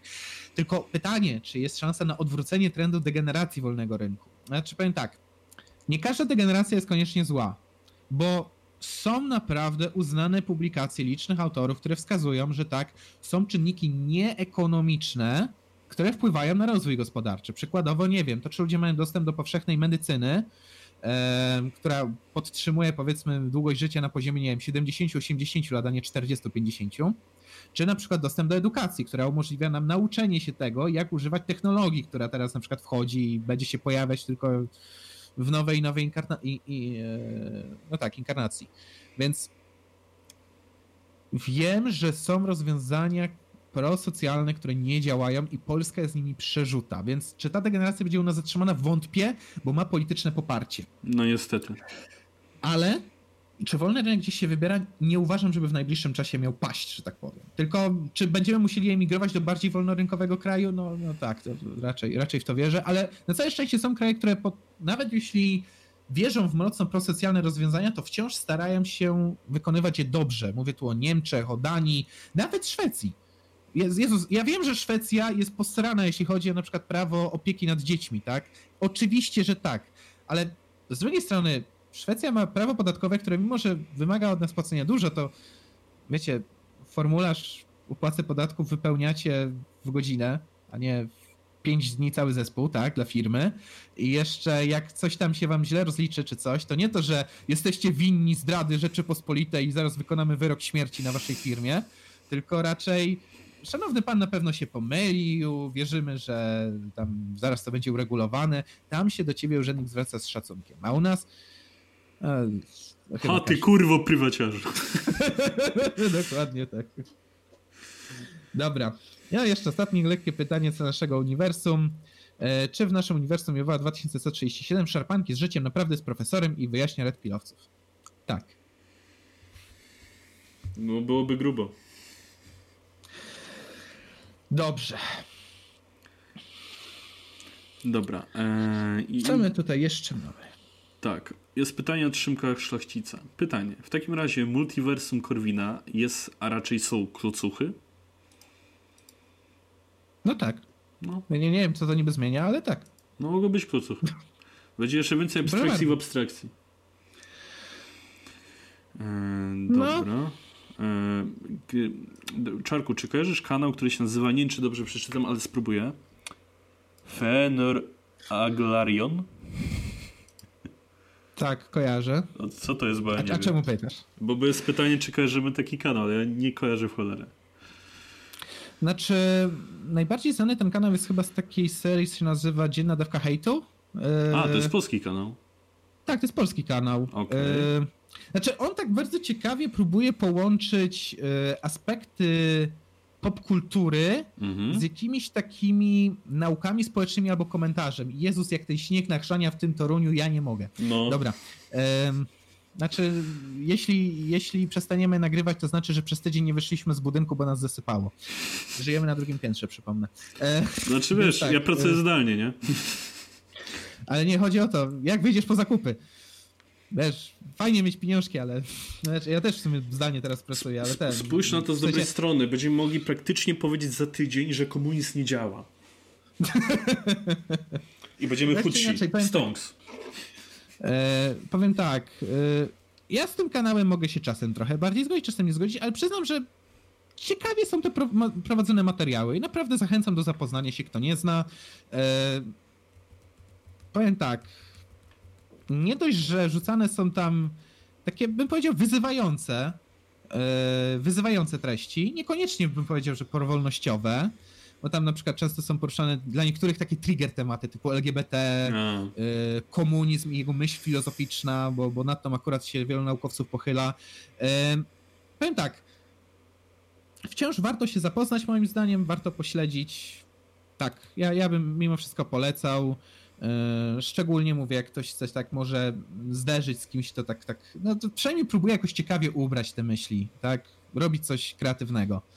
E, nie śledzę jakoś może mocno na bieżąco, ale nie ukrywam, że gdzieś mi tam przemknęły jakieś materiały. Okej, okay, bo ja, ja, zupełnie nie kojarzę tego kanału. W pierwszej chwili myślę, że to jest w ogóle jakiś zagraniczny, ale okej, okay, dobra. Eee, I tak, idąc dalej. jest taki komentarz od Piotra Barana. Czy ktokolwiek jeszcze pamięta, że świat alternatywny zaczął się od rozważań na Cydadelu Korwinów? To, nikt nie mógł przewidzieć, że to się do tego rozwinie. No żaden. A pamiętacie, że zeszły rok zaczął się od prawie trzeciej wojny światowej, a później od wpierdolenia nietoperza. A później Mencen zaczął rapować. No kto by się kurwa spodziewał, nie? Do czego W dojdziemy? międzyczasie mieliśmy groźbę konfliktu nuklearnego między Indiami i Chinami, także no, bardzo wesoły rok. Tak, a teraz mamy Księżycę w Toruniu, której nie było, nie wiem, chyba z 5 lat. Także chyba przekraczamy właśnie teraz ten punkt Nemezis, ale dobra. Wracajmy. E, Jest takie jedno świetne pytanie od Anonima. Co myślimy o wielkim resecie? Wielu ludzi uważa to za proces, który dzieje się na naszych oczach. Mówi o tym Tomasz Wróblewski, Trader21, czy też Otoka Frąckiewicz. Akurat Wróblewskiego i Otokę słyszałem. Ja, Odkryłem taki ja kanał jak- Wróblewskiego. No, no. Odkryłem taki kanał jak Bolt TV, podoba mi się format, pierwsze wrażenie. Przedstawiony jest tam właśnie taki wielki reset. Fajnie jakbyście zrobili film odnośnie wielkiego resetu. Em, powiem tak. Mm, tam jest jeszcze podrzucony właśnie taki e, materiał, który wyjaśnia e, odnalezienie księżycowego drewna. Co?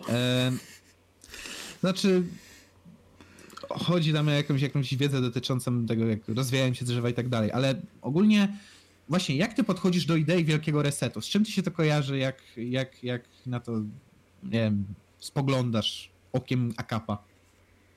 Brzmi trochę jak upadek żelaznej kurtyny na pierwszy rzut oka, nie?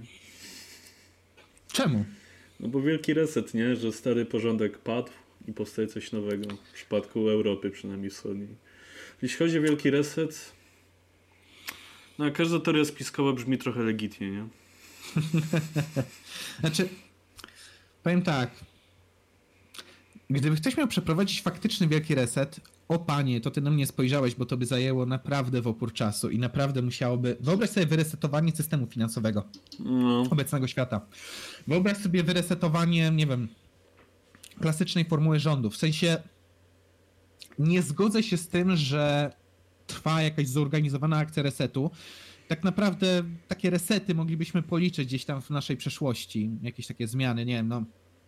Dajmy na to, że rewolucja francuska rozpoczęła wielki reset, to znaczy przechodzenia od monarchii do bardziej systemów demokratycznych, ale nadal to trwało no, wiek, Długo. jakby nie było. W sumie półtorej wieku nawet można powiedzieć, czy dwa wieki dla niektórych, nie? Także to nie przebiega od razu, to, to na pewno. Mm, Znaczy nie wiem, czy osoby, które mówiły o wielkim resecie nie miały być może, przynajmniej może w przypadku pana Tomka, na myśli bardziej tego, że to już zaczyna zachodzić niż to, że to zaraz pierdolnie przysłowiowo iż będzie po, nie? Znaczy widzisz, właśnie dlatego ja bym się skłaniał tutaj ku raczej stwierdzeniu, że nie tyle następuje teraz wielki reset, zawsze mamy wielki reset. O, ja bym do czegoś takiego się skłaniał. Znaczy, Mhm. zawsze systemy, w których żyjemy, idee, którymi się posługujemy, pojęcia, których używamy, ulegają jakiejś tam mutacji. Takiej naturalnej bym rzekł. W związku z tym, no kurczę, no ciężko mi, ciężko mi tutaj powiedzieć cokolwiek więcej niż wielki reset, no można powiedzieć, że trwa, ale on zawsze trwał w tym sensie. To znaczy, Znaczy świat się zmienia cały czas.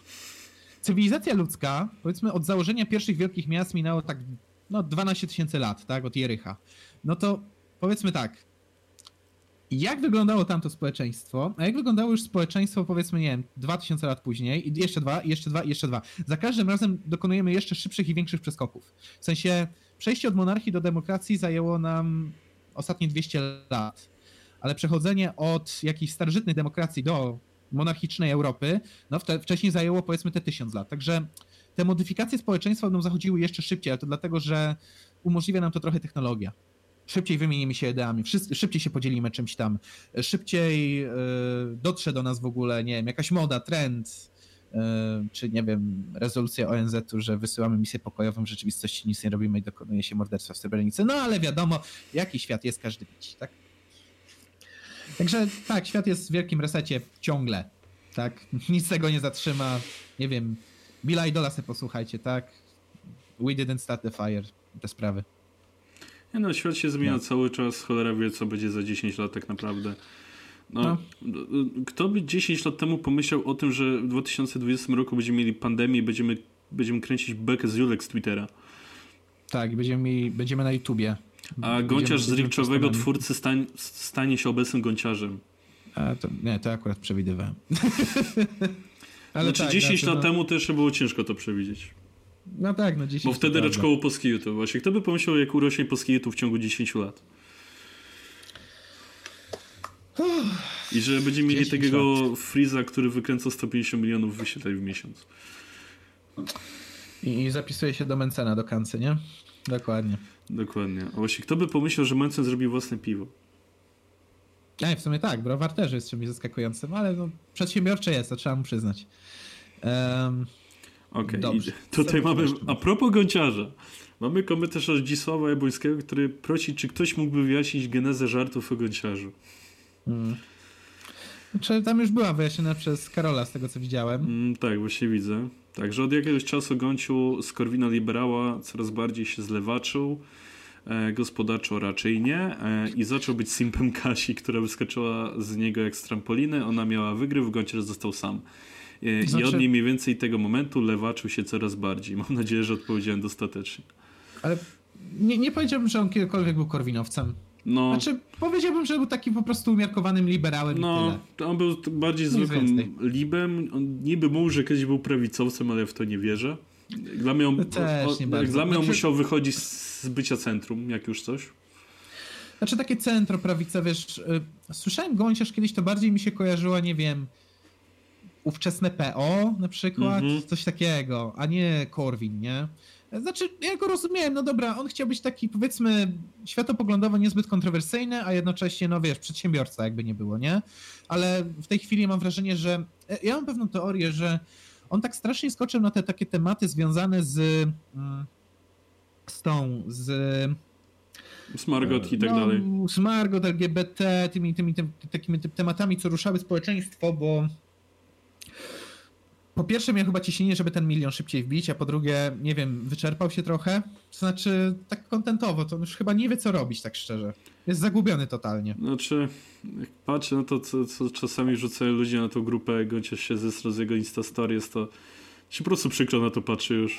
To jest Mm. takie, Szkoda faceta, naprawdę. no to jest takie udowadnianie komuś tego, że no, nawet nie wiadomo czego tak naprawdę, no bo ja bym z tym poszedł do psychoterapeuty raczej niż na swój Insta Story z tym, co No, się, ale wiesz, z tym, co on robi. No, ale jest też taka zasada, że wiesz, no, no jak nie chcesz dać sobie pomóc, to nic ci nie pomoże. Niestety.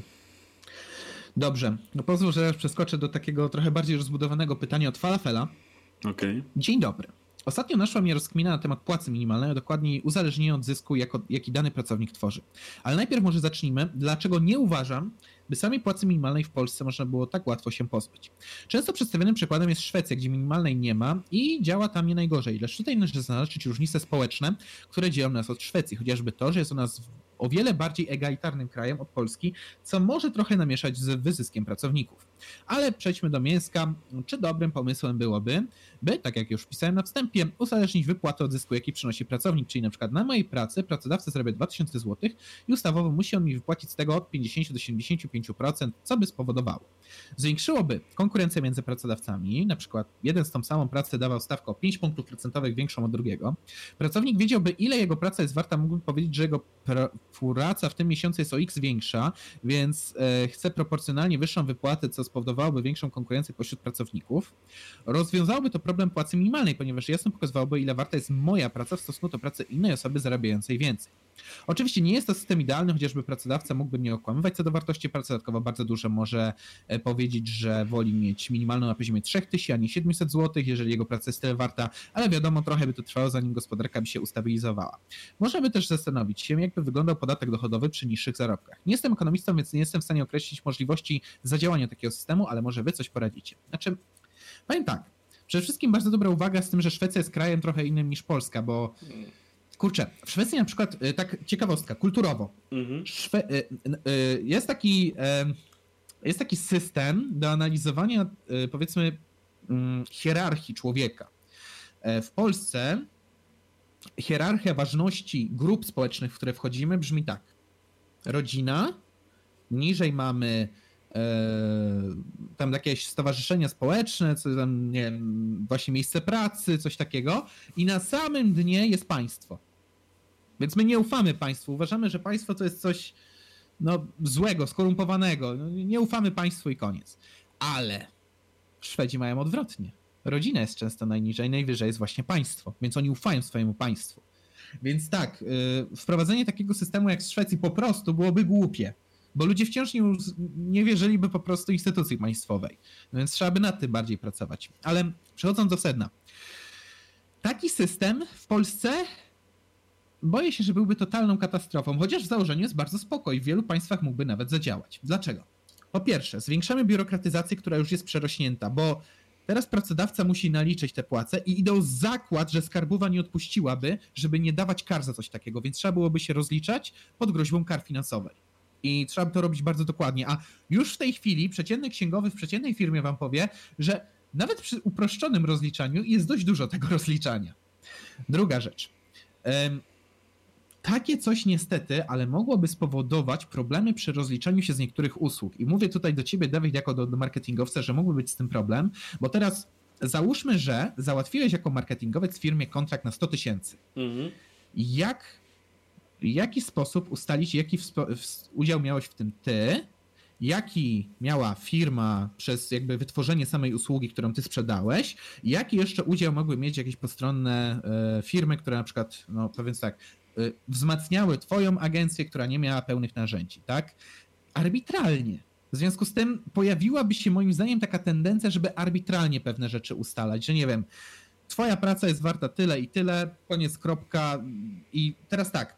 Mm, no bo jeśli będziesz miał super miesiąc i sprzedasz dużo, tak, no to technicznie powinieneś mieć większy udział w ciastku, ale jak na przykład masz gorszy miesiąc i praktycznie nic ci nie schodzi, no to co, wtedy powinni ci ubrać, urwać to ciastko, w sensie płace byłyby niestałe, a no. ludzie, jednym z czynników, dla których ludzie idą do pracy jest to, że dostają jakąś część przynajmniej wypłaty, jest stała, jest pewna, bo chodzi o utrzymanie się w życiu.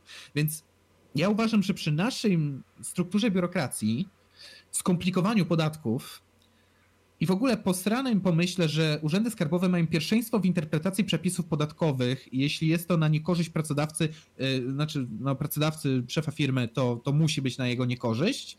No sorry, ale myślę, żeby to nie pykło. Chociaż przyznam, że bardzo ciekawy pomysł, tylko myślę, że wciąż musiałby być rozwiązany problem e, dochodu jakiegoś takiego powiedzmy podstawowego, zapewniającego bezpieczeństwo pracownikowi. I przy wielu zawodach ustalenie go byłoby bardzo ciężkie, bo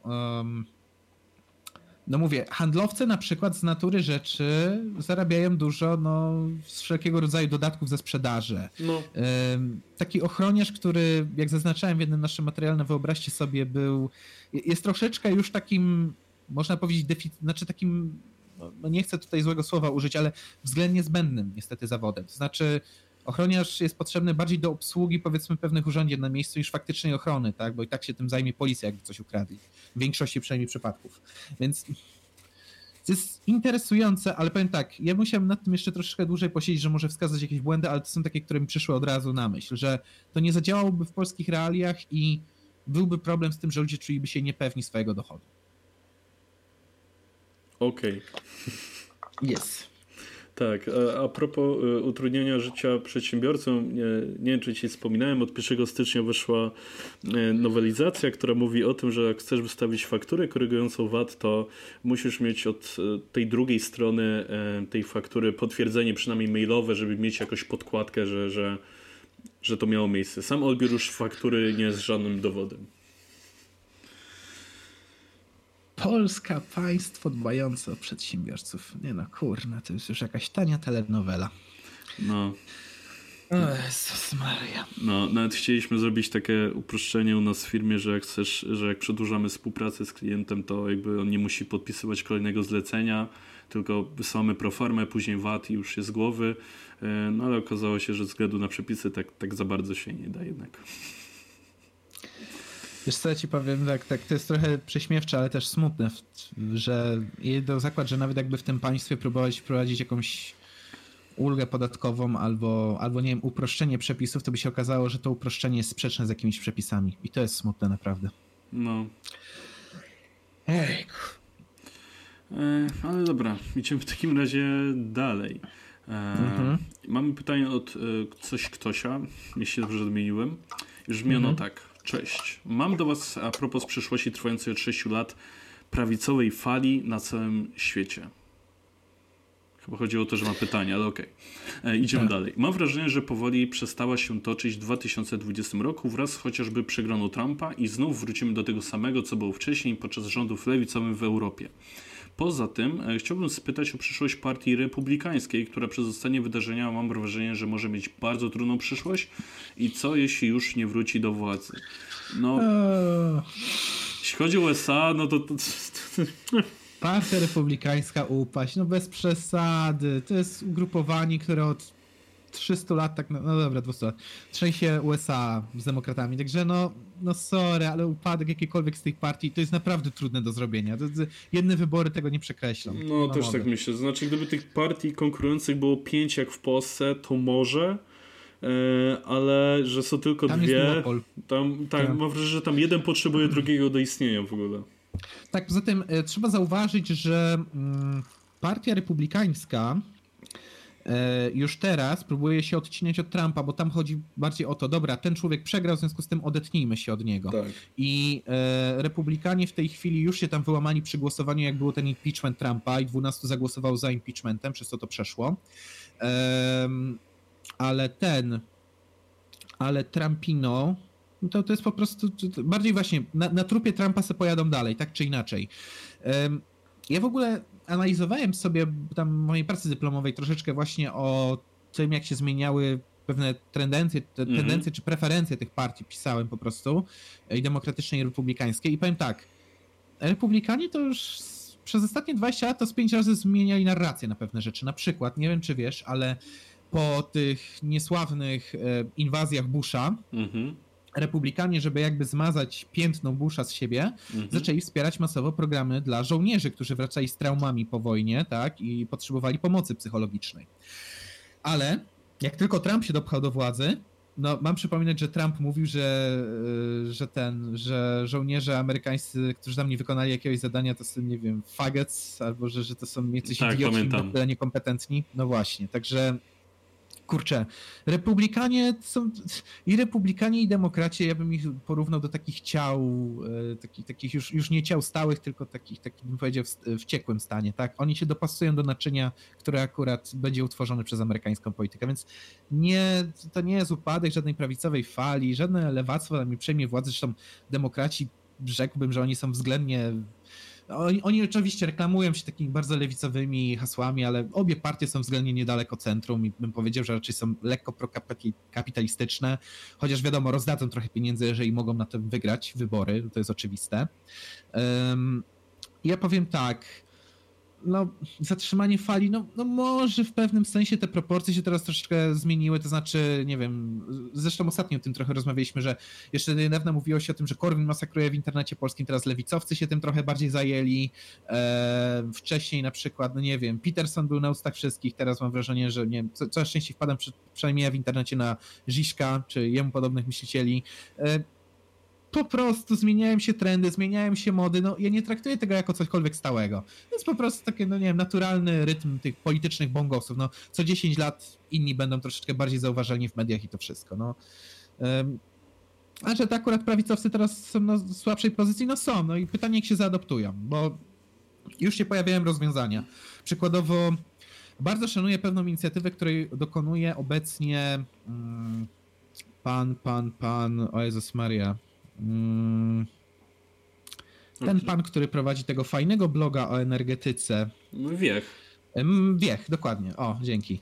E, na przykład Wiech teraz promuje tą swoją taką książkę, która się nazywa Poradnik dla Zielonej Prawicy. Tak, tak. Gdzie przekonuje, że prawica, żeby, czy konserwatywni bardziej po prostu e, politycy, żeby wciąż byli istotni w debacie publicznej, muszą zająć się kwestią ekologii. I robi to w tak przystępny, ciekawy sposób, że no tak, to jest właśnie ta taka ewolucja, można powiedzieć, która umożliwi lepsze dopasowanie do warunków e, politycznych i w efekcie może właśnie przywrócenie się na usta wszystkich, tak? No bo nie ukrywajmy, w polityce chodzi o pieniądze i atencję.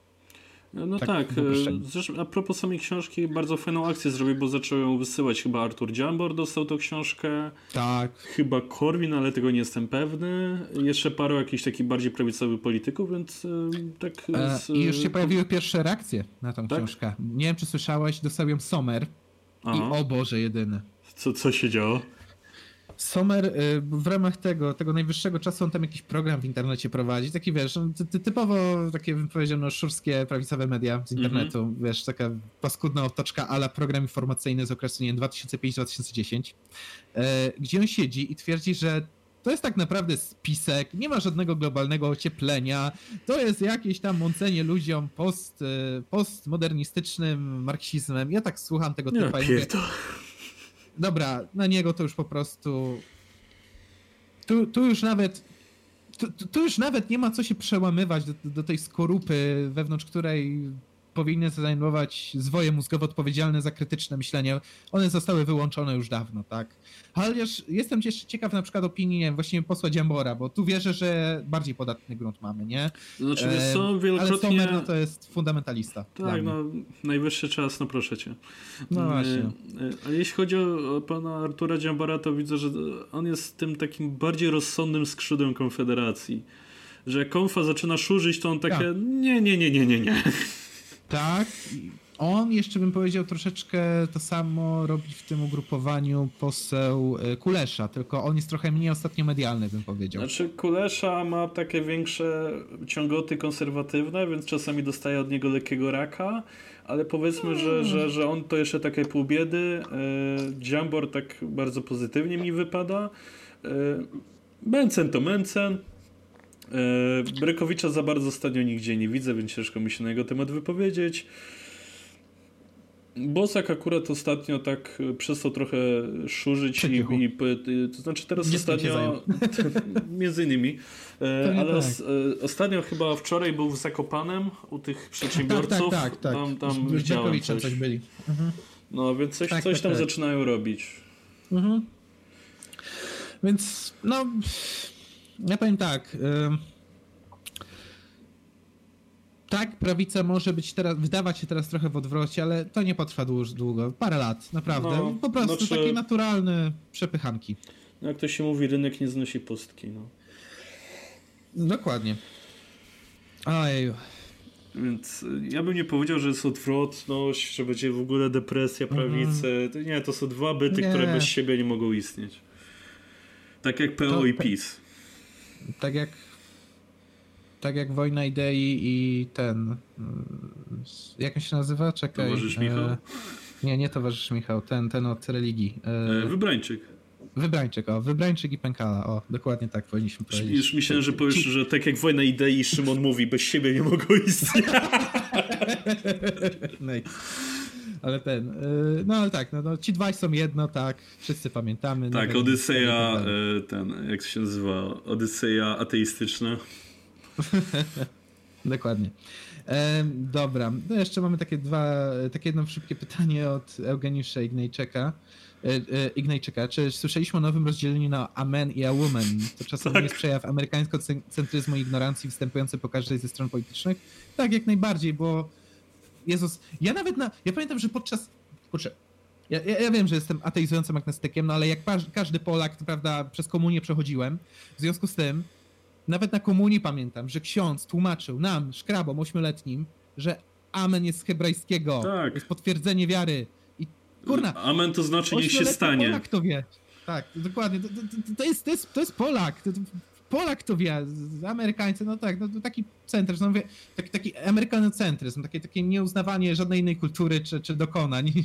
E, No niestety, ale ja się zgadzam coraz bardziej ze sformułowaniem e, Ameryka, najbardziej postępowy kraj trzeciego świata. Naj...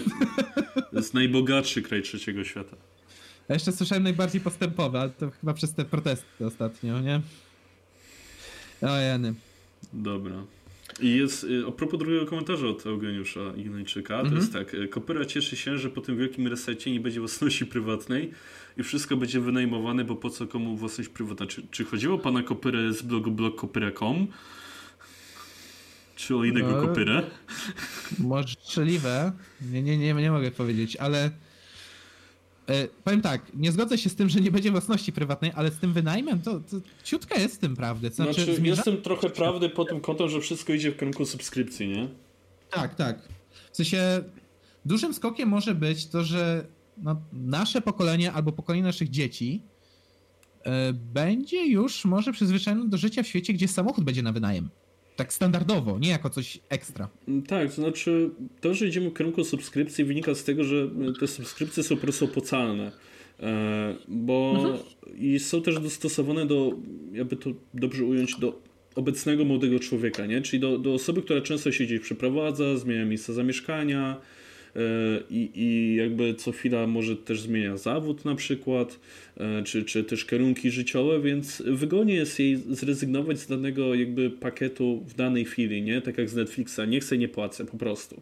No, e, tak. więc po I sobie żonglujesz tym. Mhm. Tak, więc tutaj iście w kierunku samochodu na wynajem, mieszkania na subskrypcję, czyli na wynajem po prostu, jest wygodne, bo z jednej strony te modele są tak przygotowane, że to jakby firma i tak na tym de facto zarobi więcej niż przy sprzedaży licencji jednorazowej, dożywotniej i tak dalej. Bo nie wiem, czy wiesz, pewnie kojarzysz taką firmę, która robi nawigację, się nazywa TomTom. Mhm, tak. E, to wcześniej mój tata generalnie ma ich nawigację, on ją kupił jakby tak jednorazowo e, na telefon i jakby już nie ma tej możliwości, żeby kupić ją znowu jednorazowo, teraz możesz tylko na subskrypcję. E, Aha. Mój tata póki co jeszcze z tego uży- y, korzysta, bo jeszcze ma w miarę aktualne mapy, więc y, póki co leci na tej jednorazowej opłacie. Ale mhm. sam wspominał, że jak już się to skończy, to on raczej przychodzi na, na po prostu aplikację Google Maps, bo jest to za darmo i po prostu ma mapy tak. aktualne. Tak. Bo mojego tatę strasznie wkurzają subskrypcje. Oczywiście ma Netflixa czy Spotify'a, bo po prostu no, nie ma innego wyboru w tym, w tym, w tym przypadku. A tam piracić. Nie, przepraszam, nie ma Spotify, tylko Apple Music. E, e, ale no generalnie jest tak dosyć negatywnie nastawiony. Zresztą to samo Adobe, no jak się ale... rozłoży ceny tych pakietów programów na subskrypcję, to wychodzi cholernie długo w długiej perspektywie czasu. Ale wiesz co, ja trochę swojego ojca rozumiem, bo coś co powiedziałeś trochę wcześniej tak dotknęło, to znaczy zaznaczyłeś jedną ważną rzecz. To jest przygotowany pod młodego człowieka, który nie za bardzo jest w jednym miejscu cały czas. No. Znaczy to jest trochę przykre. Faktycznie, nasze pokolenie jest pokoleniem ludzi, którzy no, tak naprawdę nigdzie nie mogą zapuścić korzeni za bardzo. Znaczy jest ciężko to zrobić, a może tak. W sensie świat wymaga ciągle, bądź mobilny, tu dojeżdżaj, praca 50 km stąd, spoko. To kiedyś było nie do pomyślenia. Znaczy, w tej chwili jest standardem. Tak, poza tym oprócz tego, że jesteśmy pokoleniem, znaczy może, że chyba młodsze od nas pokolenie są bardziej niż my, ale mhm. takim pokoleniem elastycznym to no, chcieli zamieszkać gdzieś na stałe. No życzę powodzenia z wzięciem hipoteki, naprawdę. Jak nie mieszkasz w Warszawie i nie zarabiasz tych powiedzmy 4-5 tysięcy i nie masz takiej stałej umowy nieterminowej o pracę, to ci życzę powodzenia z wzięciem hipoteki na mieszkanie. Mhm. Jeszcze musisz w międzyczasie zebrać wkład własny, bo nie ma możliwości, żebyś tu wziął hipotekę bez tego. A jak mhm. jesteś takiej już powiedzmy przykładowo w Warszawie, no to z pół miliona to musisz mieć co najmniej na takie mieszkanie. Jeszcze je wyposażyć no. potem, to już w ogóle jest masakra w chwili obecnej. Oczywiście są tańsze, teraz dowiedziałem się dzielnice, gdzieś tam, nie wiem, Włochy na przykład się wskazuje jako coś tańszego, ale tak, yy, mam no. znajomego, który myśli o zakupie właśnie mieszkania, to katastrofa jest z tym naprawdę. Tak, ale nawet jak chcesz mieć bardziej na obrzeżach Warszawy mieszkanie, powiedzmy, bo rzeczywiście są tańsze alternatywy czasami, no to zaraz chwilę ci wjeżdżają koszty dojeżdżania gdzieś tam. Nie mówię, że nie, nie mówię, no. że nie, ale no, no musisz, musisz się na coś zgodzić, albo tańsze mieszkanie i koszty dojazdu, albo droższe mieszkanie bliżej pracy. No i właśnie, to są wybory przed którymi staje współczesny młody człowiek. Dobra, e, jeszcze do jednego pytania mm -hmm. od mhm. Bruno Pasa, bo bardzo proste odpowiedzieć na nie. Czy jeżeli kapitalizm to system ekonomiczny oparty o własność prywatną i swobodną wymianę dóbr, to socjalizm jest systemem ekonomicznym opartym o brak własności prywatnej i kontrolowaną wymianę dóbr? No, no tak. Tak. Sensie... nie wiem, co tu trzeba więcej dodać. No tak. Znaczy, znaczy tak, no Wystarczy się przyjrzeć jakiemukolwiek systemowi, gdzie próbowano wdrażać ten socjalizm, tak? E, nigdy nie udało się tego wdrożyć w takiej idealnej stanie, ale tak, także nigdy nie udało się stworzyć idealnego kapitalizmu. Ale tak, socjalizm był oparty o to, że właśnie wszystko jest wszystkich, co się ostatecznie przekłada na to, że władza to kontroluje. No i właśnie, no, no kontrola była tej wymiany dóbr. Znaczy, no te żarty Regana o tym, że o, zapisałem się na, na odbiór samochodu za 10 lat, ale rano czy popołudnia, co to pana interesuje? No bo rano mam umówionego hydraulika.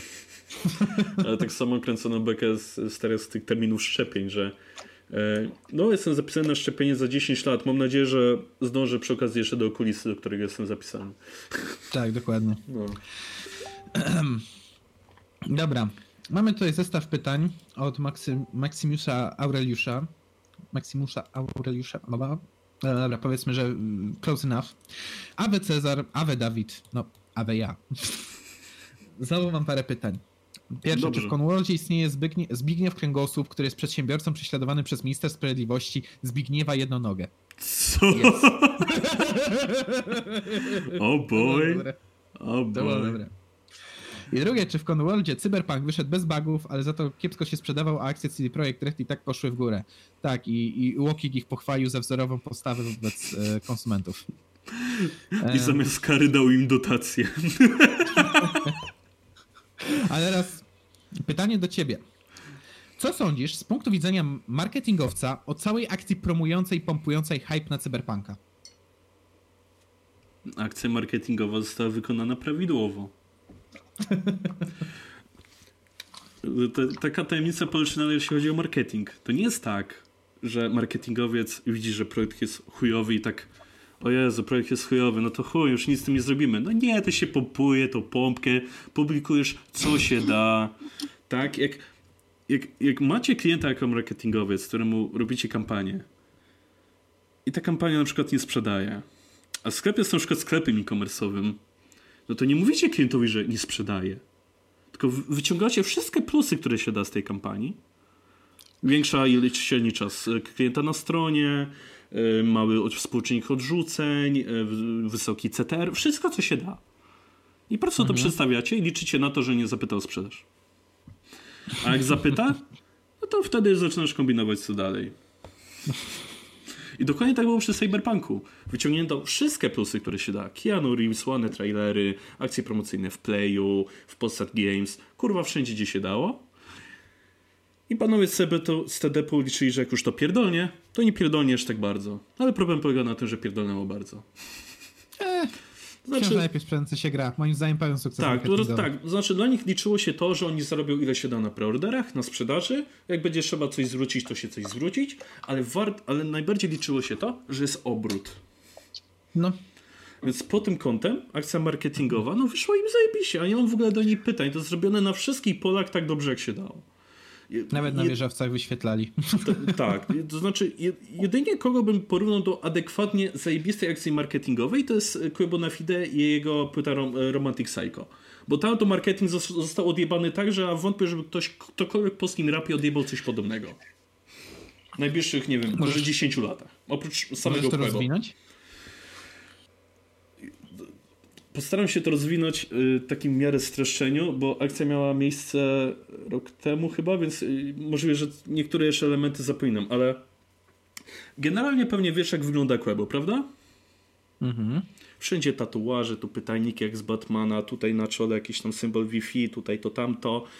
No, no kolorowy koleś generalnie, nie? E, mhm. E i generalnie Quebo, gdy zaczynał karierę, e, on jakby, e, jego kariera, jego rozpoznawalność zaczęła się przy bitwach freestyle'owych w WBW, czyli Wielkiej Bitwie Warszawskiej.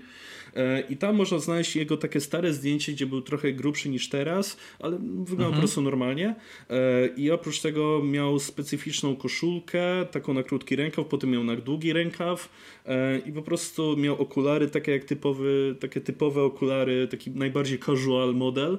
Mhm. Miał krótsze włosy i po prostu Quebo stwierdził, że on nagle wraca do tej stylowa, staje się starym Quebo, zaczął nosić, zaczął nosić te same ciuchy, niestety nie przytył ile, ile trzeba było i oprócz mhm. tego e, on miał zakryte wszystkie tatuaże.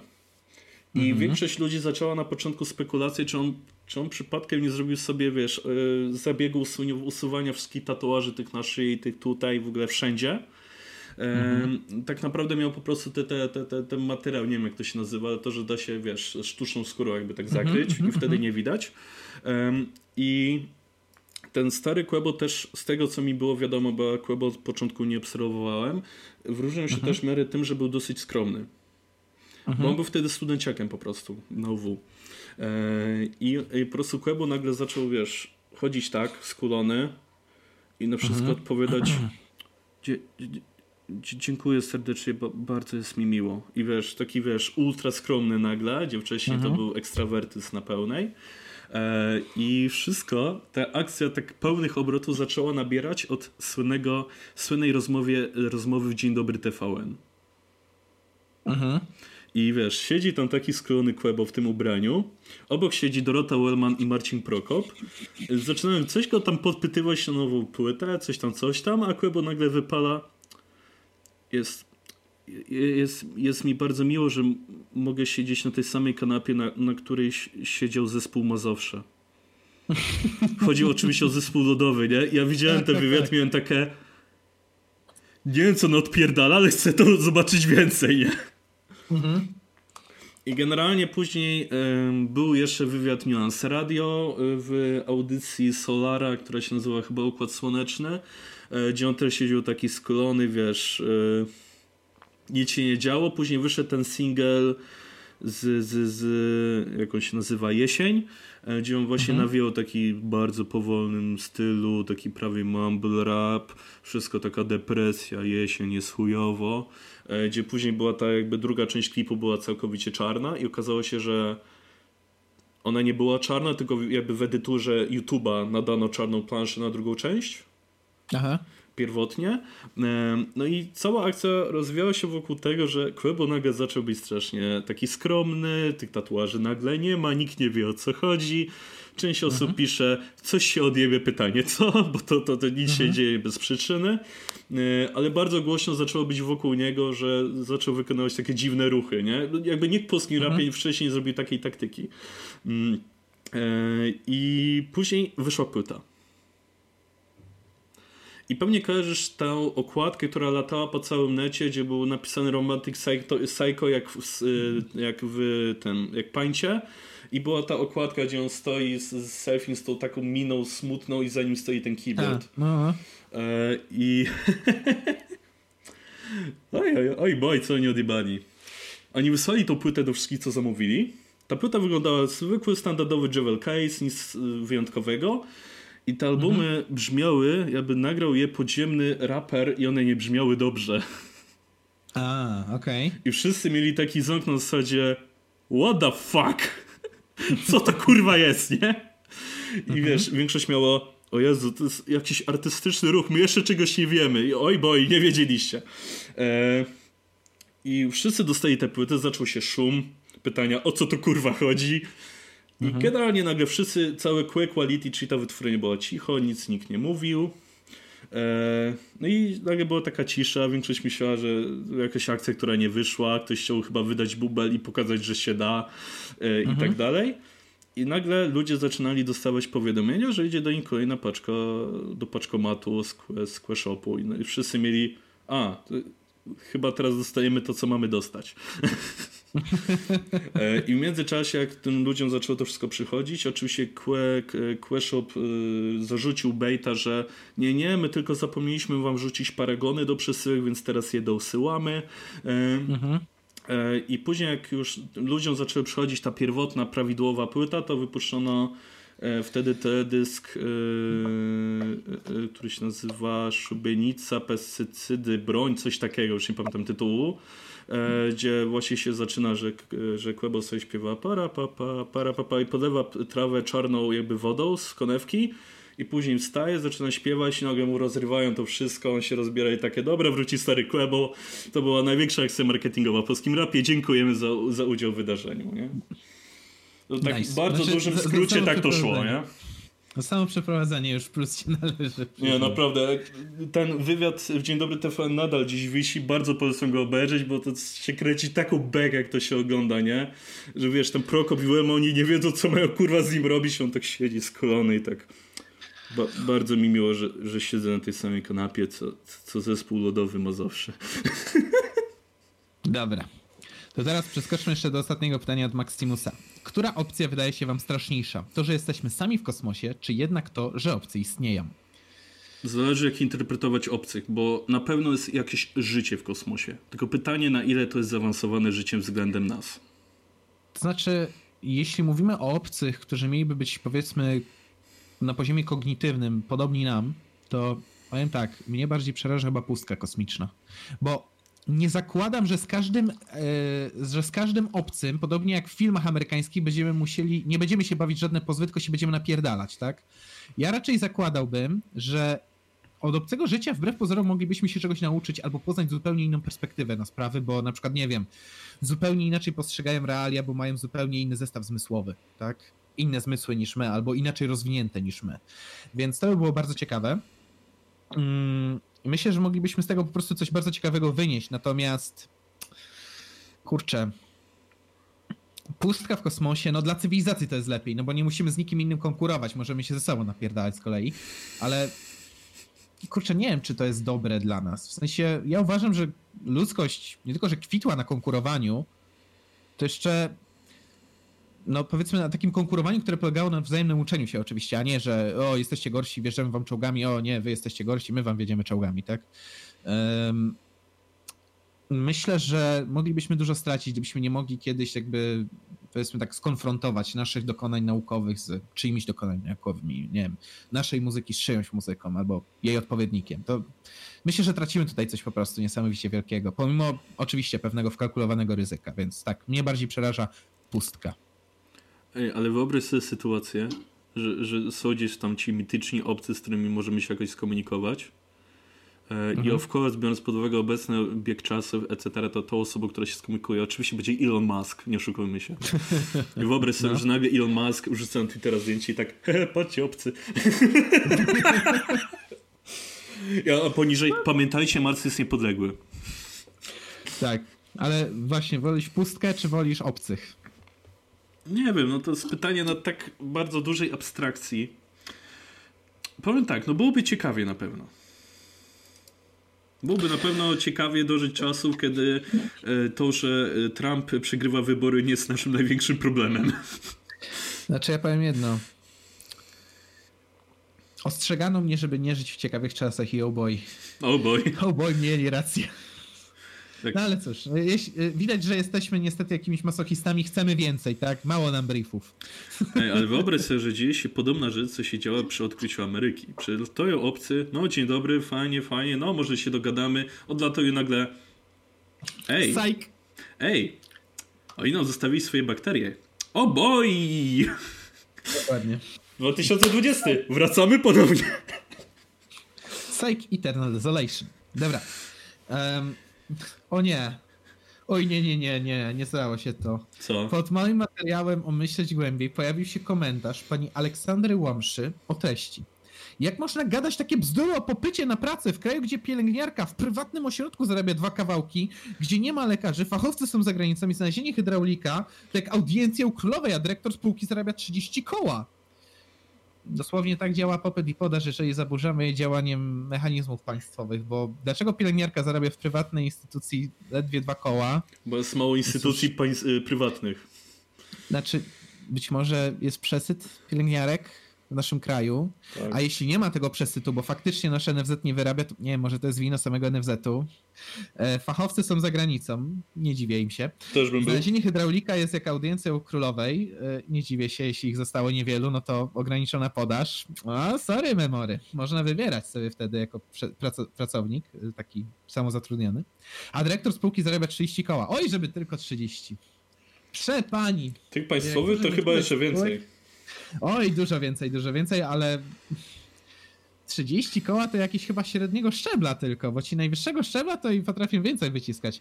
Wprost tylko powiem jedno, mamy zdegenerowany system, ale no ja tu nie opowiadam żadnych głupio do popycia i podaży, dosłownie tak to działa. A jak to zaburzasz działanie państwa, no to działa wadliwie i nie dziwmy się temu. To są po prostu mechanizmy do opisywania czegoś. No, to tak jakbym powiedział, że jak można pieprzyć takie rzeczy o dodawaniu i odejmowaniu, jak kurczę, nie wiem, ktoś logarytmy liczy. No, no to, to jest ten sam, ta sama siła argumentu, no. O Jezus Maria, piękne, piękna myśl polemizatora się tu pojawiła. A może przyjąć, że socjalizm i kapitalizm to konstrukty społeczne i wtedy uznać, że partia nazistowska identyfikuje się jako socjalistyczna. Ej, no narodowy socjalizm nadal działa, tak? Socjalizm jest? Jest, no, no boj. Boj. To jest idealnie dla nas, można powiedzieć. O matko. Dobra, lecimy dalej. E, co tutaj ma? What? Mam tu komentarz od Piotra Barana. O jasna cholera, równowaga 400 wymiarów została zachwiana. Kiki 85 spadł z rowerka. Błędy w symulacji wymagają się spod kontroli. Właśnie, nie wiem, czy słyszałeś o tym. No tak, on Fakt, spadł. Tak, no. to prawda. Znaczy, nie będę ukrył, ja się cieszę. Serio, to był taki szur.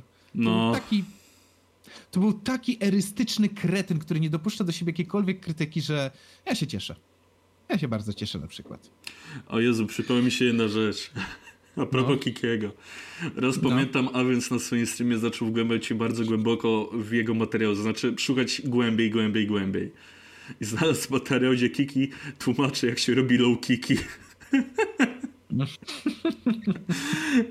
no Jezu, to było takie przezabawne, miałem takie XD.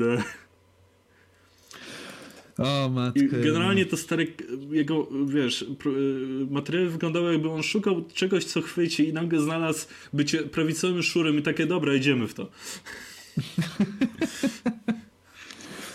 Ojeju. Dobrze. Mm. Ja przeskoczę jeszcze do y, dwóch. My już chyba trochę gadamy, nie? Tak w ogóle. No, dwie godzinki już.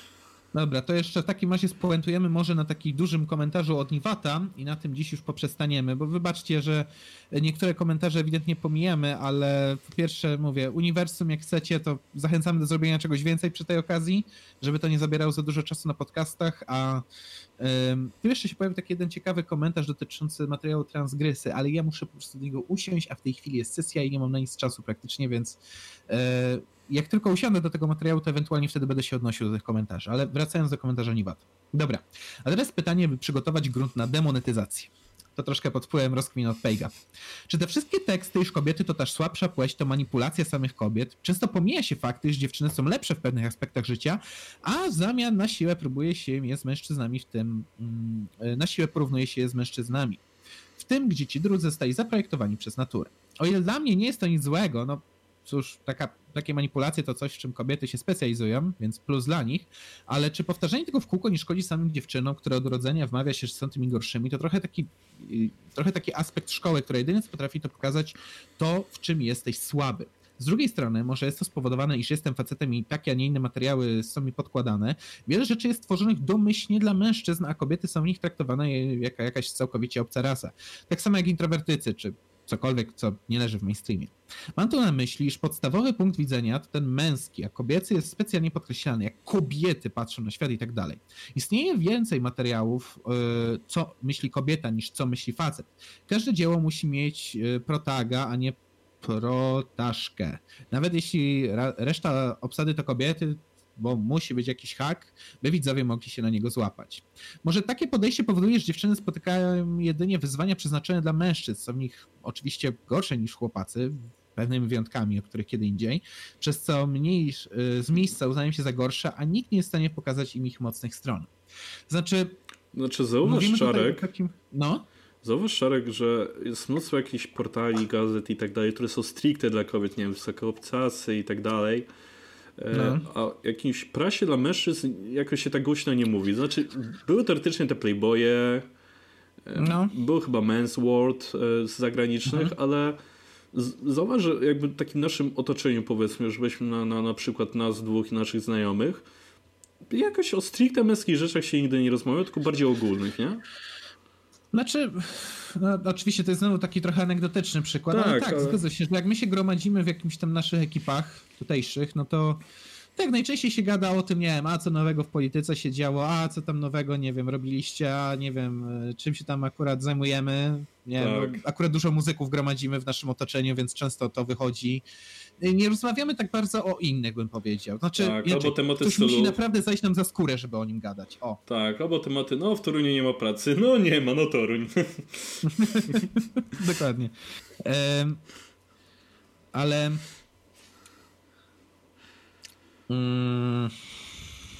Co ja chciałem powiedzieć? A tak. Mówimy tutaj o takim zjawisku, które bym powiedział jest takim uroborosem tego wszystkiego. Uroboros to jest ten słynny wąż, który zjada swój własny ogon. I mhm. no niestety taka główna krzywda jakiejkolwiek tak naprawdę skupionej na płci, no ideologii ruchu zwał jak zwał. Ale chodzi mi tutaj nie tylko o feministkę, ale też o jakichś takich skrajnych, nie wiem, yy, nie wiem, men get, go their own way na przykład, tak? Mm -hmm. Tych przedstawicieli znaczy, ogólnie rzecz ujmując, te ruchy żyją dzięki temu, że budują narrację o krzywdzie. Tak. Znaczy, ja mam gorzej, mi jest źle. Tak samo te Więc... wszystkie ruchy oparte o końcówkę pil, te pil, pilsowe, nie? Więc, więc nie dziwota, że budują taką narrację, że ja mam gorzej, skupiają całą twoją uwagę na tobie. Znaczy, dają ci tą taką atencję i to takie poczucie, że miałeś słuszność mówiąc o tym, że jest ci czymś źle, I dają takie pocieszenie typu, o patrz, są inni, którzy też o to walczą i tak nakręcają tę taką spiralę do spierdolenia, bo inaczej tego nie nazwę. E, ogólnie bym powiedział, że tak, to jest takie zjadanie własnego ogona, bo nikt nie dostrzega, że wskakując na ten hype train związany z tymi ruchami, jednocześnie podbudowujemy swoje własne niepewności, które w pierwszym kolejności nas do tego ruchu skierowały, więc to jest takie niekończące się koło, zapętlenie. Mówię, Uroboro zjada własny ogon, tak? I powiem tak, to jest bardzo trudne pytanie, powiedziałbym, z takiego obszaru socjologicznego, bo Teraz odpowiedz na pytanie, czy nie jest przypadkiem tak, że są rzeczy robione tylko pod chłopców, których, nie wiem, dziewczyny są wrzucane. Nie powiedziałbym, że tylko pod chłopców są robione rzeczy. Są też e, treści ewidentnie robione pod kobiety. Na przykład niedawno takie ciekawe badanie się pojawiło na temat tego, jak użytkownicy YouTube'a korzystają z niego w zależności od płci. się okazuje, że YouTube jest bardziej robiony pod kobiety. To no. zabrzmi dziwnie, ale dlaczego? Chodzi o to, że jest inna percepcja oglądania treści. Faceta bardziej będą interesowały treści, mm, gdzie jest jakieś rozwiązanie jakiegoś problemu albo silna konkurencja, czyli wiesz, Arnold Schwarzenegger, gołe klaty i się napierdalamy z Terminatorem czy Predatorem, tak? E, no. Tak czy inaczej, mm, to sprawia, że faceci na przykład bardziej lgną do let's playów. No, żadne odkrycie. Albo do, nie wiem, kina akcji. Ale Kobiety z kolei dużo bardziej lgną do treści, gdzie mogą zapoznać się z bohaterem, bohaterką, gdzie mogą dogłębniej poznać na przykład psychikę mm, oglądanej postaci. Ale większość ruchu na YouTubie to vlogi to by oznaczało, że vlogi są robione bardziej pod kobiety, tak? Że większość kanałów na YouTubie jest raczej pod kobiety. Szczególnie, że mamy bardzo wyspecjalizowany, powiedziałbym, dział YouTuba związany z kosmetykami, modą, a no, to, to jest w ogóle nie tak. Znaczy, po, po, powiem ci, że w Polsce ta branża beauty to tak jeszcze trochę raczkuje, ale tam za granicą, Dobra. jak są imby w USA, to ja pierdolę, nie? Tam, tam były imby naprawdę na skalę naprawdę dużą. Zresztą na początku zeszłego roku coś było, ale no, tak czy inaczej. No. Tylko ja chcę tu jedną rzecz ważną wskazać, to znaczy e, nie mówmy, że, że wszystko jest przygotowane pod jedną płeć, bo nie, ewidentnie. Na każdej platformie, czy w każdej przestrzeni, w której żyjemy jako stado, jako grupa, jako większa ilość ludzi niż jeden, dostrzeżemy, że są rzeczy bardziej pod kobiety i bardziej pod mężczyzn. Moim zdaniem zdrowy sposób myślenia na temat płciowości i tego, jak się odnajdujemy z tą płciowością w naszej przestrzeni publicznej, to bardziej bym chyba zwrócił uwagę, że po prostu mamy różne problemy, różną percepcję i od różnych rzeczy, no, znaczy w różny sposób się rozwijamy jako kobiety i mężczyźni. Różne rzeczy będą na nas wpływać. Nie wiem, y, rozwój pewnych obszarów mózgu, w innych warunkach to zadziała na mężczyznę, ale w tych samych warunkach już nie zadziała to na kobietę. Są nawet badania na ten temat, że tam poszczególne struktury mózgu się rozwijają inaczej w zależności od tego, czy jesteś kobietą i mężczyzną w tych samych warunkach, nie? Więc powiem tak. Bardziej powinniśmy chyba zacząć o tych sprawach rozmawiać na zasadzie nie kto ma gorzej, tylko gdzie mamy gorzej i próbować to wypracowywać razem feministki ani pilowcy nam w tym w ogóle nie pomogą, bo to są ludzie, którzy na siłę powiedzą, że jedni mają gorzej. Nie, wszyscy mamy równo przesrane. Jesteśmy w 2021 roku, co wy briefów nie oglądacie? A właśnie, a propos briefów, chciałem zwrócić, zwrócić uwagę na jedną rzecz jeszcze. No. Zauważ, że u nas na kanale, y, tym głównym, większość y, odbiorców to są mężczyźni. Nie oszukujmy się, główna seria, która nas leci, to są briefy, nie? No tak. I teraz taka opcja numer dwa. Lekko stronniczy. U nich większość to są kobiety.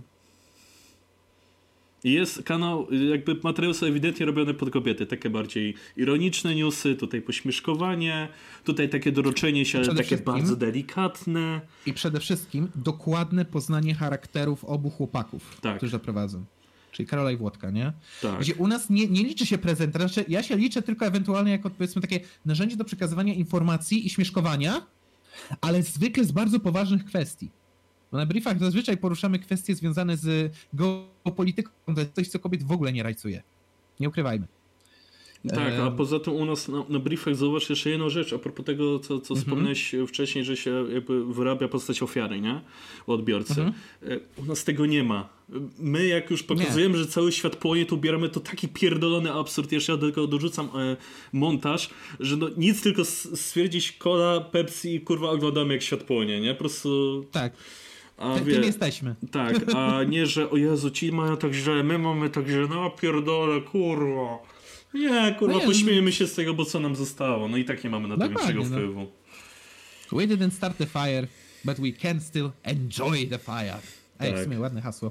Ale ym, powiem też, że ym,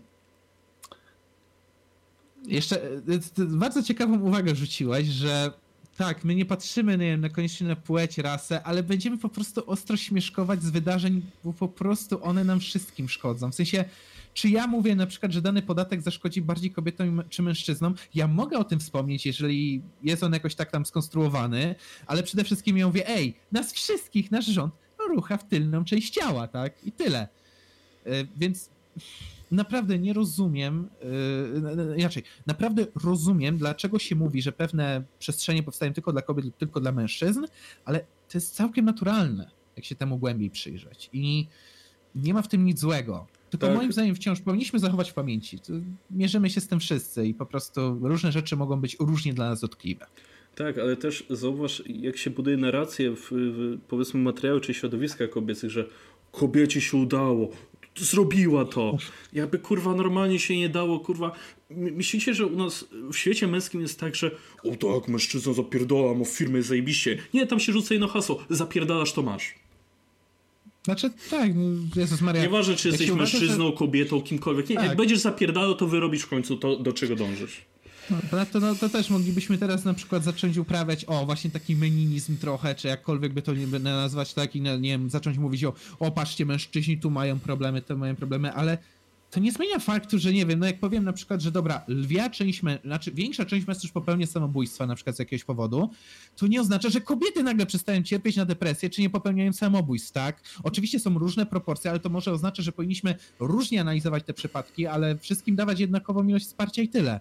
No Boże jedyny, kurna, czy tak ciężko żyć jako społeczność? Najwyraźniej tak. Tak, bo wiesz, ja, ja czasami nie wiem, usłyszę gdzieś w radio albo gdzieś mi tam mignie na YouTubie czy, czy na telewizji, jak bywam w domu. Ten, wiesz, te wszystkie historie, że, Jezu, e, że kobieta Aha. osiągnęła sukces, tu się jej udało.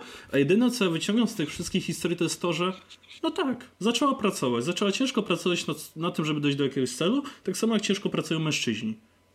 Tak. To co w tym wyjątkowego, kurwa? A ponadto jeszcze tak niektórzy próbują tworzyć takiego chochoła, że em, niektórzy chwalą kobiety za to, że zostają w domu i się opiekują dziećmi, ale jeśli tak jest twój cel, to proszę bardzo, no. Ja szczerze powiedziawszy osobiście, ja naprawdę marzyłbym sobie o przyszłości, w której naprawdę mogę bardzo mocno rozdzielić życie robocze od życia osobistego i bardziej przeżywać to osobiste. Naprawdę. Praca jest od tego, żeby zarobić dla mnie pieniądze. Ale ja chcę te pieniądze przeznaczyć na życie z kimś bliskim albo na realizowanie jakiejś pasji, a nie cholera jasna na to, żeby jeszcze więcej czasu poświęcać, jeszcze więcej pieniędzy zbijać. Ja potrzebuję trochę pieniędzy i będzie dobrze, tak? No. No. Także no to, to nie, nie oznacza, że każdy facet znowu, wiesz, bo jak się mówi, że facety są raczej skrajni, to już o, każdy facet będzie zachrzaniał, wiesz, za karierą tylko. No nie, no będą też tacy jak ja, którzy powiedzą, okej, fajnie jest mieć trochę pieniążków do przytulenia, ale w końcu będzie w takim punkcie, że muszę powiedzieć, dobra, na przykład wystarcza mi, albo dobra, e, nie widzę, abym tutaj miał zrobić coś więcej dla dobra ogółu, więc skupię się na dobru moich najbliższych. No i tyle. Znaczy ja też No. y, jakby nie czuję w ogóle takiego aspektu, że no bo mężczyźni sobie narzucają rolę, mają być tacy i tacy i tylko i wyłącznie. Dobra, rzeczywiście trochę jakby zjawisko męskiej toksyczności na pewno gdzieś tam funkcjonuje. Bo Mhm. i to wynika niestety z naszej spierdolonej polskiej mentalności, nie, nie, nie bójmy się tego powiedzieć. Poniekąd, No, to, poniekąd. jakby to jest to, co trochę wynieśliśmy z PRL-u tak naprawdę, jako, jako, jak, jako społeczność cała. E, Ale ja na przykład jak miałem 15 lat, to, to ja się zajmowałem moim bratem, ja go usypiałem, czasami przewijałem pieluchy i to, to, to jest jakieś takie uwłaczające e, czynność mężczyźnie. Nie, no normalna rzecz, zajmujesz się dzieckiem, nieważne kim jesteś. No trzeba to trzeba. Tylko najczęściej jest tak, tak. że zostawia się to mamie, bo mama karmi piersią, więc no hello. I to najczęściej kobieta ma na przykład półroczny urlop macierzyński, a nie mężczyzna. Przypominam, że tatusiowe tak zwane to jest tylko dwa tygodnie urlopu, więc y, nie dziwmy się, że to częściej kobiecie się zostawia kwestia na przykład dziecka, a nie mężczyźnie.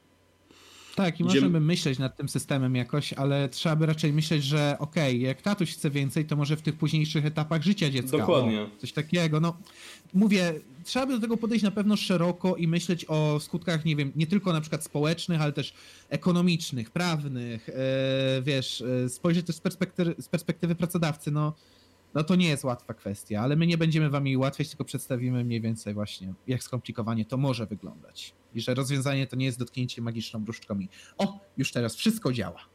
No, no nie, niestety. No dobra, to był dobry rant na sam koniec, także myślę, że to jest idealny moment, żeby zakończyć. Dziękujemy wszystkim za wysłuchanie nas dzisiaj. No jak zwykle można nas posłuchać na wszelkich platformach streamingowych, od Apple'a po Google'a, poprzez jakieś tam Spotify'e, SoundCloudy, Patronite, Audio i MPGO. MPGO'y. Dokładnie. E, No i oczywiście tutaj na YouTubie też, tak, te, też jesteśmy dostępni, także tak, platform macie do wyboru, do koloru. E, No co, zachęcamy do wsparcia nas dalej na Patronite. Jeszcze z miesiąc, dwa będzie miał Dawid mikrofon. I powinna Tak. jakość audio podcastu skoczyć zdecydowanie w górę, zrobić stonks. Dokładnie. Także już, już, już niedaleko jesteśmy, damy tak, radę. e, na, na przykład zamiast inwestować w Twittera, możecie w nas. Dokładnie. No i co? To jeszcze coś warto dodać? Chyba wszystko. No, no, to dzięki, że jesteście z nami. Tak, mamy Mówię, nadzieję, no że, że będziecie w stanie wyjść z domu po tych śnieżycach, które są na pewno dziś więcej niż w Toruniu. Tak, dokładnie. Właśnie tak się rozglądam, jak to tu wygląda. Ale jeszcze, jeszcze nie jest źle, jeszcze do sklepu się wyjdzie, dobra. No i co? No i to wszystko. No i co? Do, do, do, Trzymajcie się. Do usłyszenia. Hej. Pa, pa. No.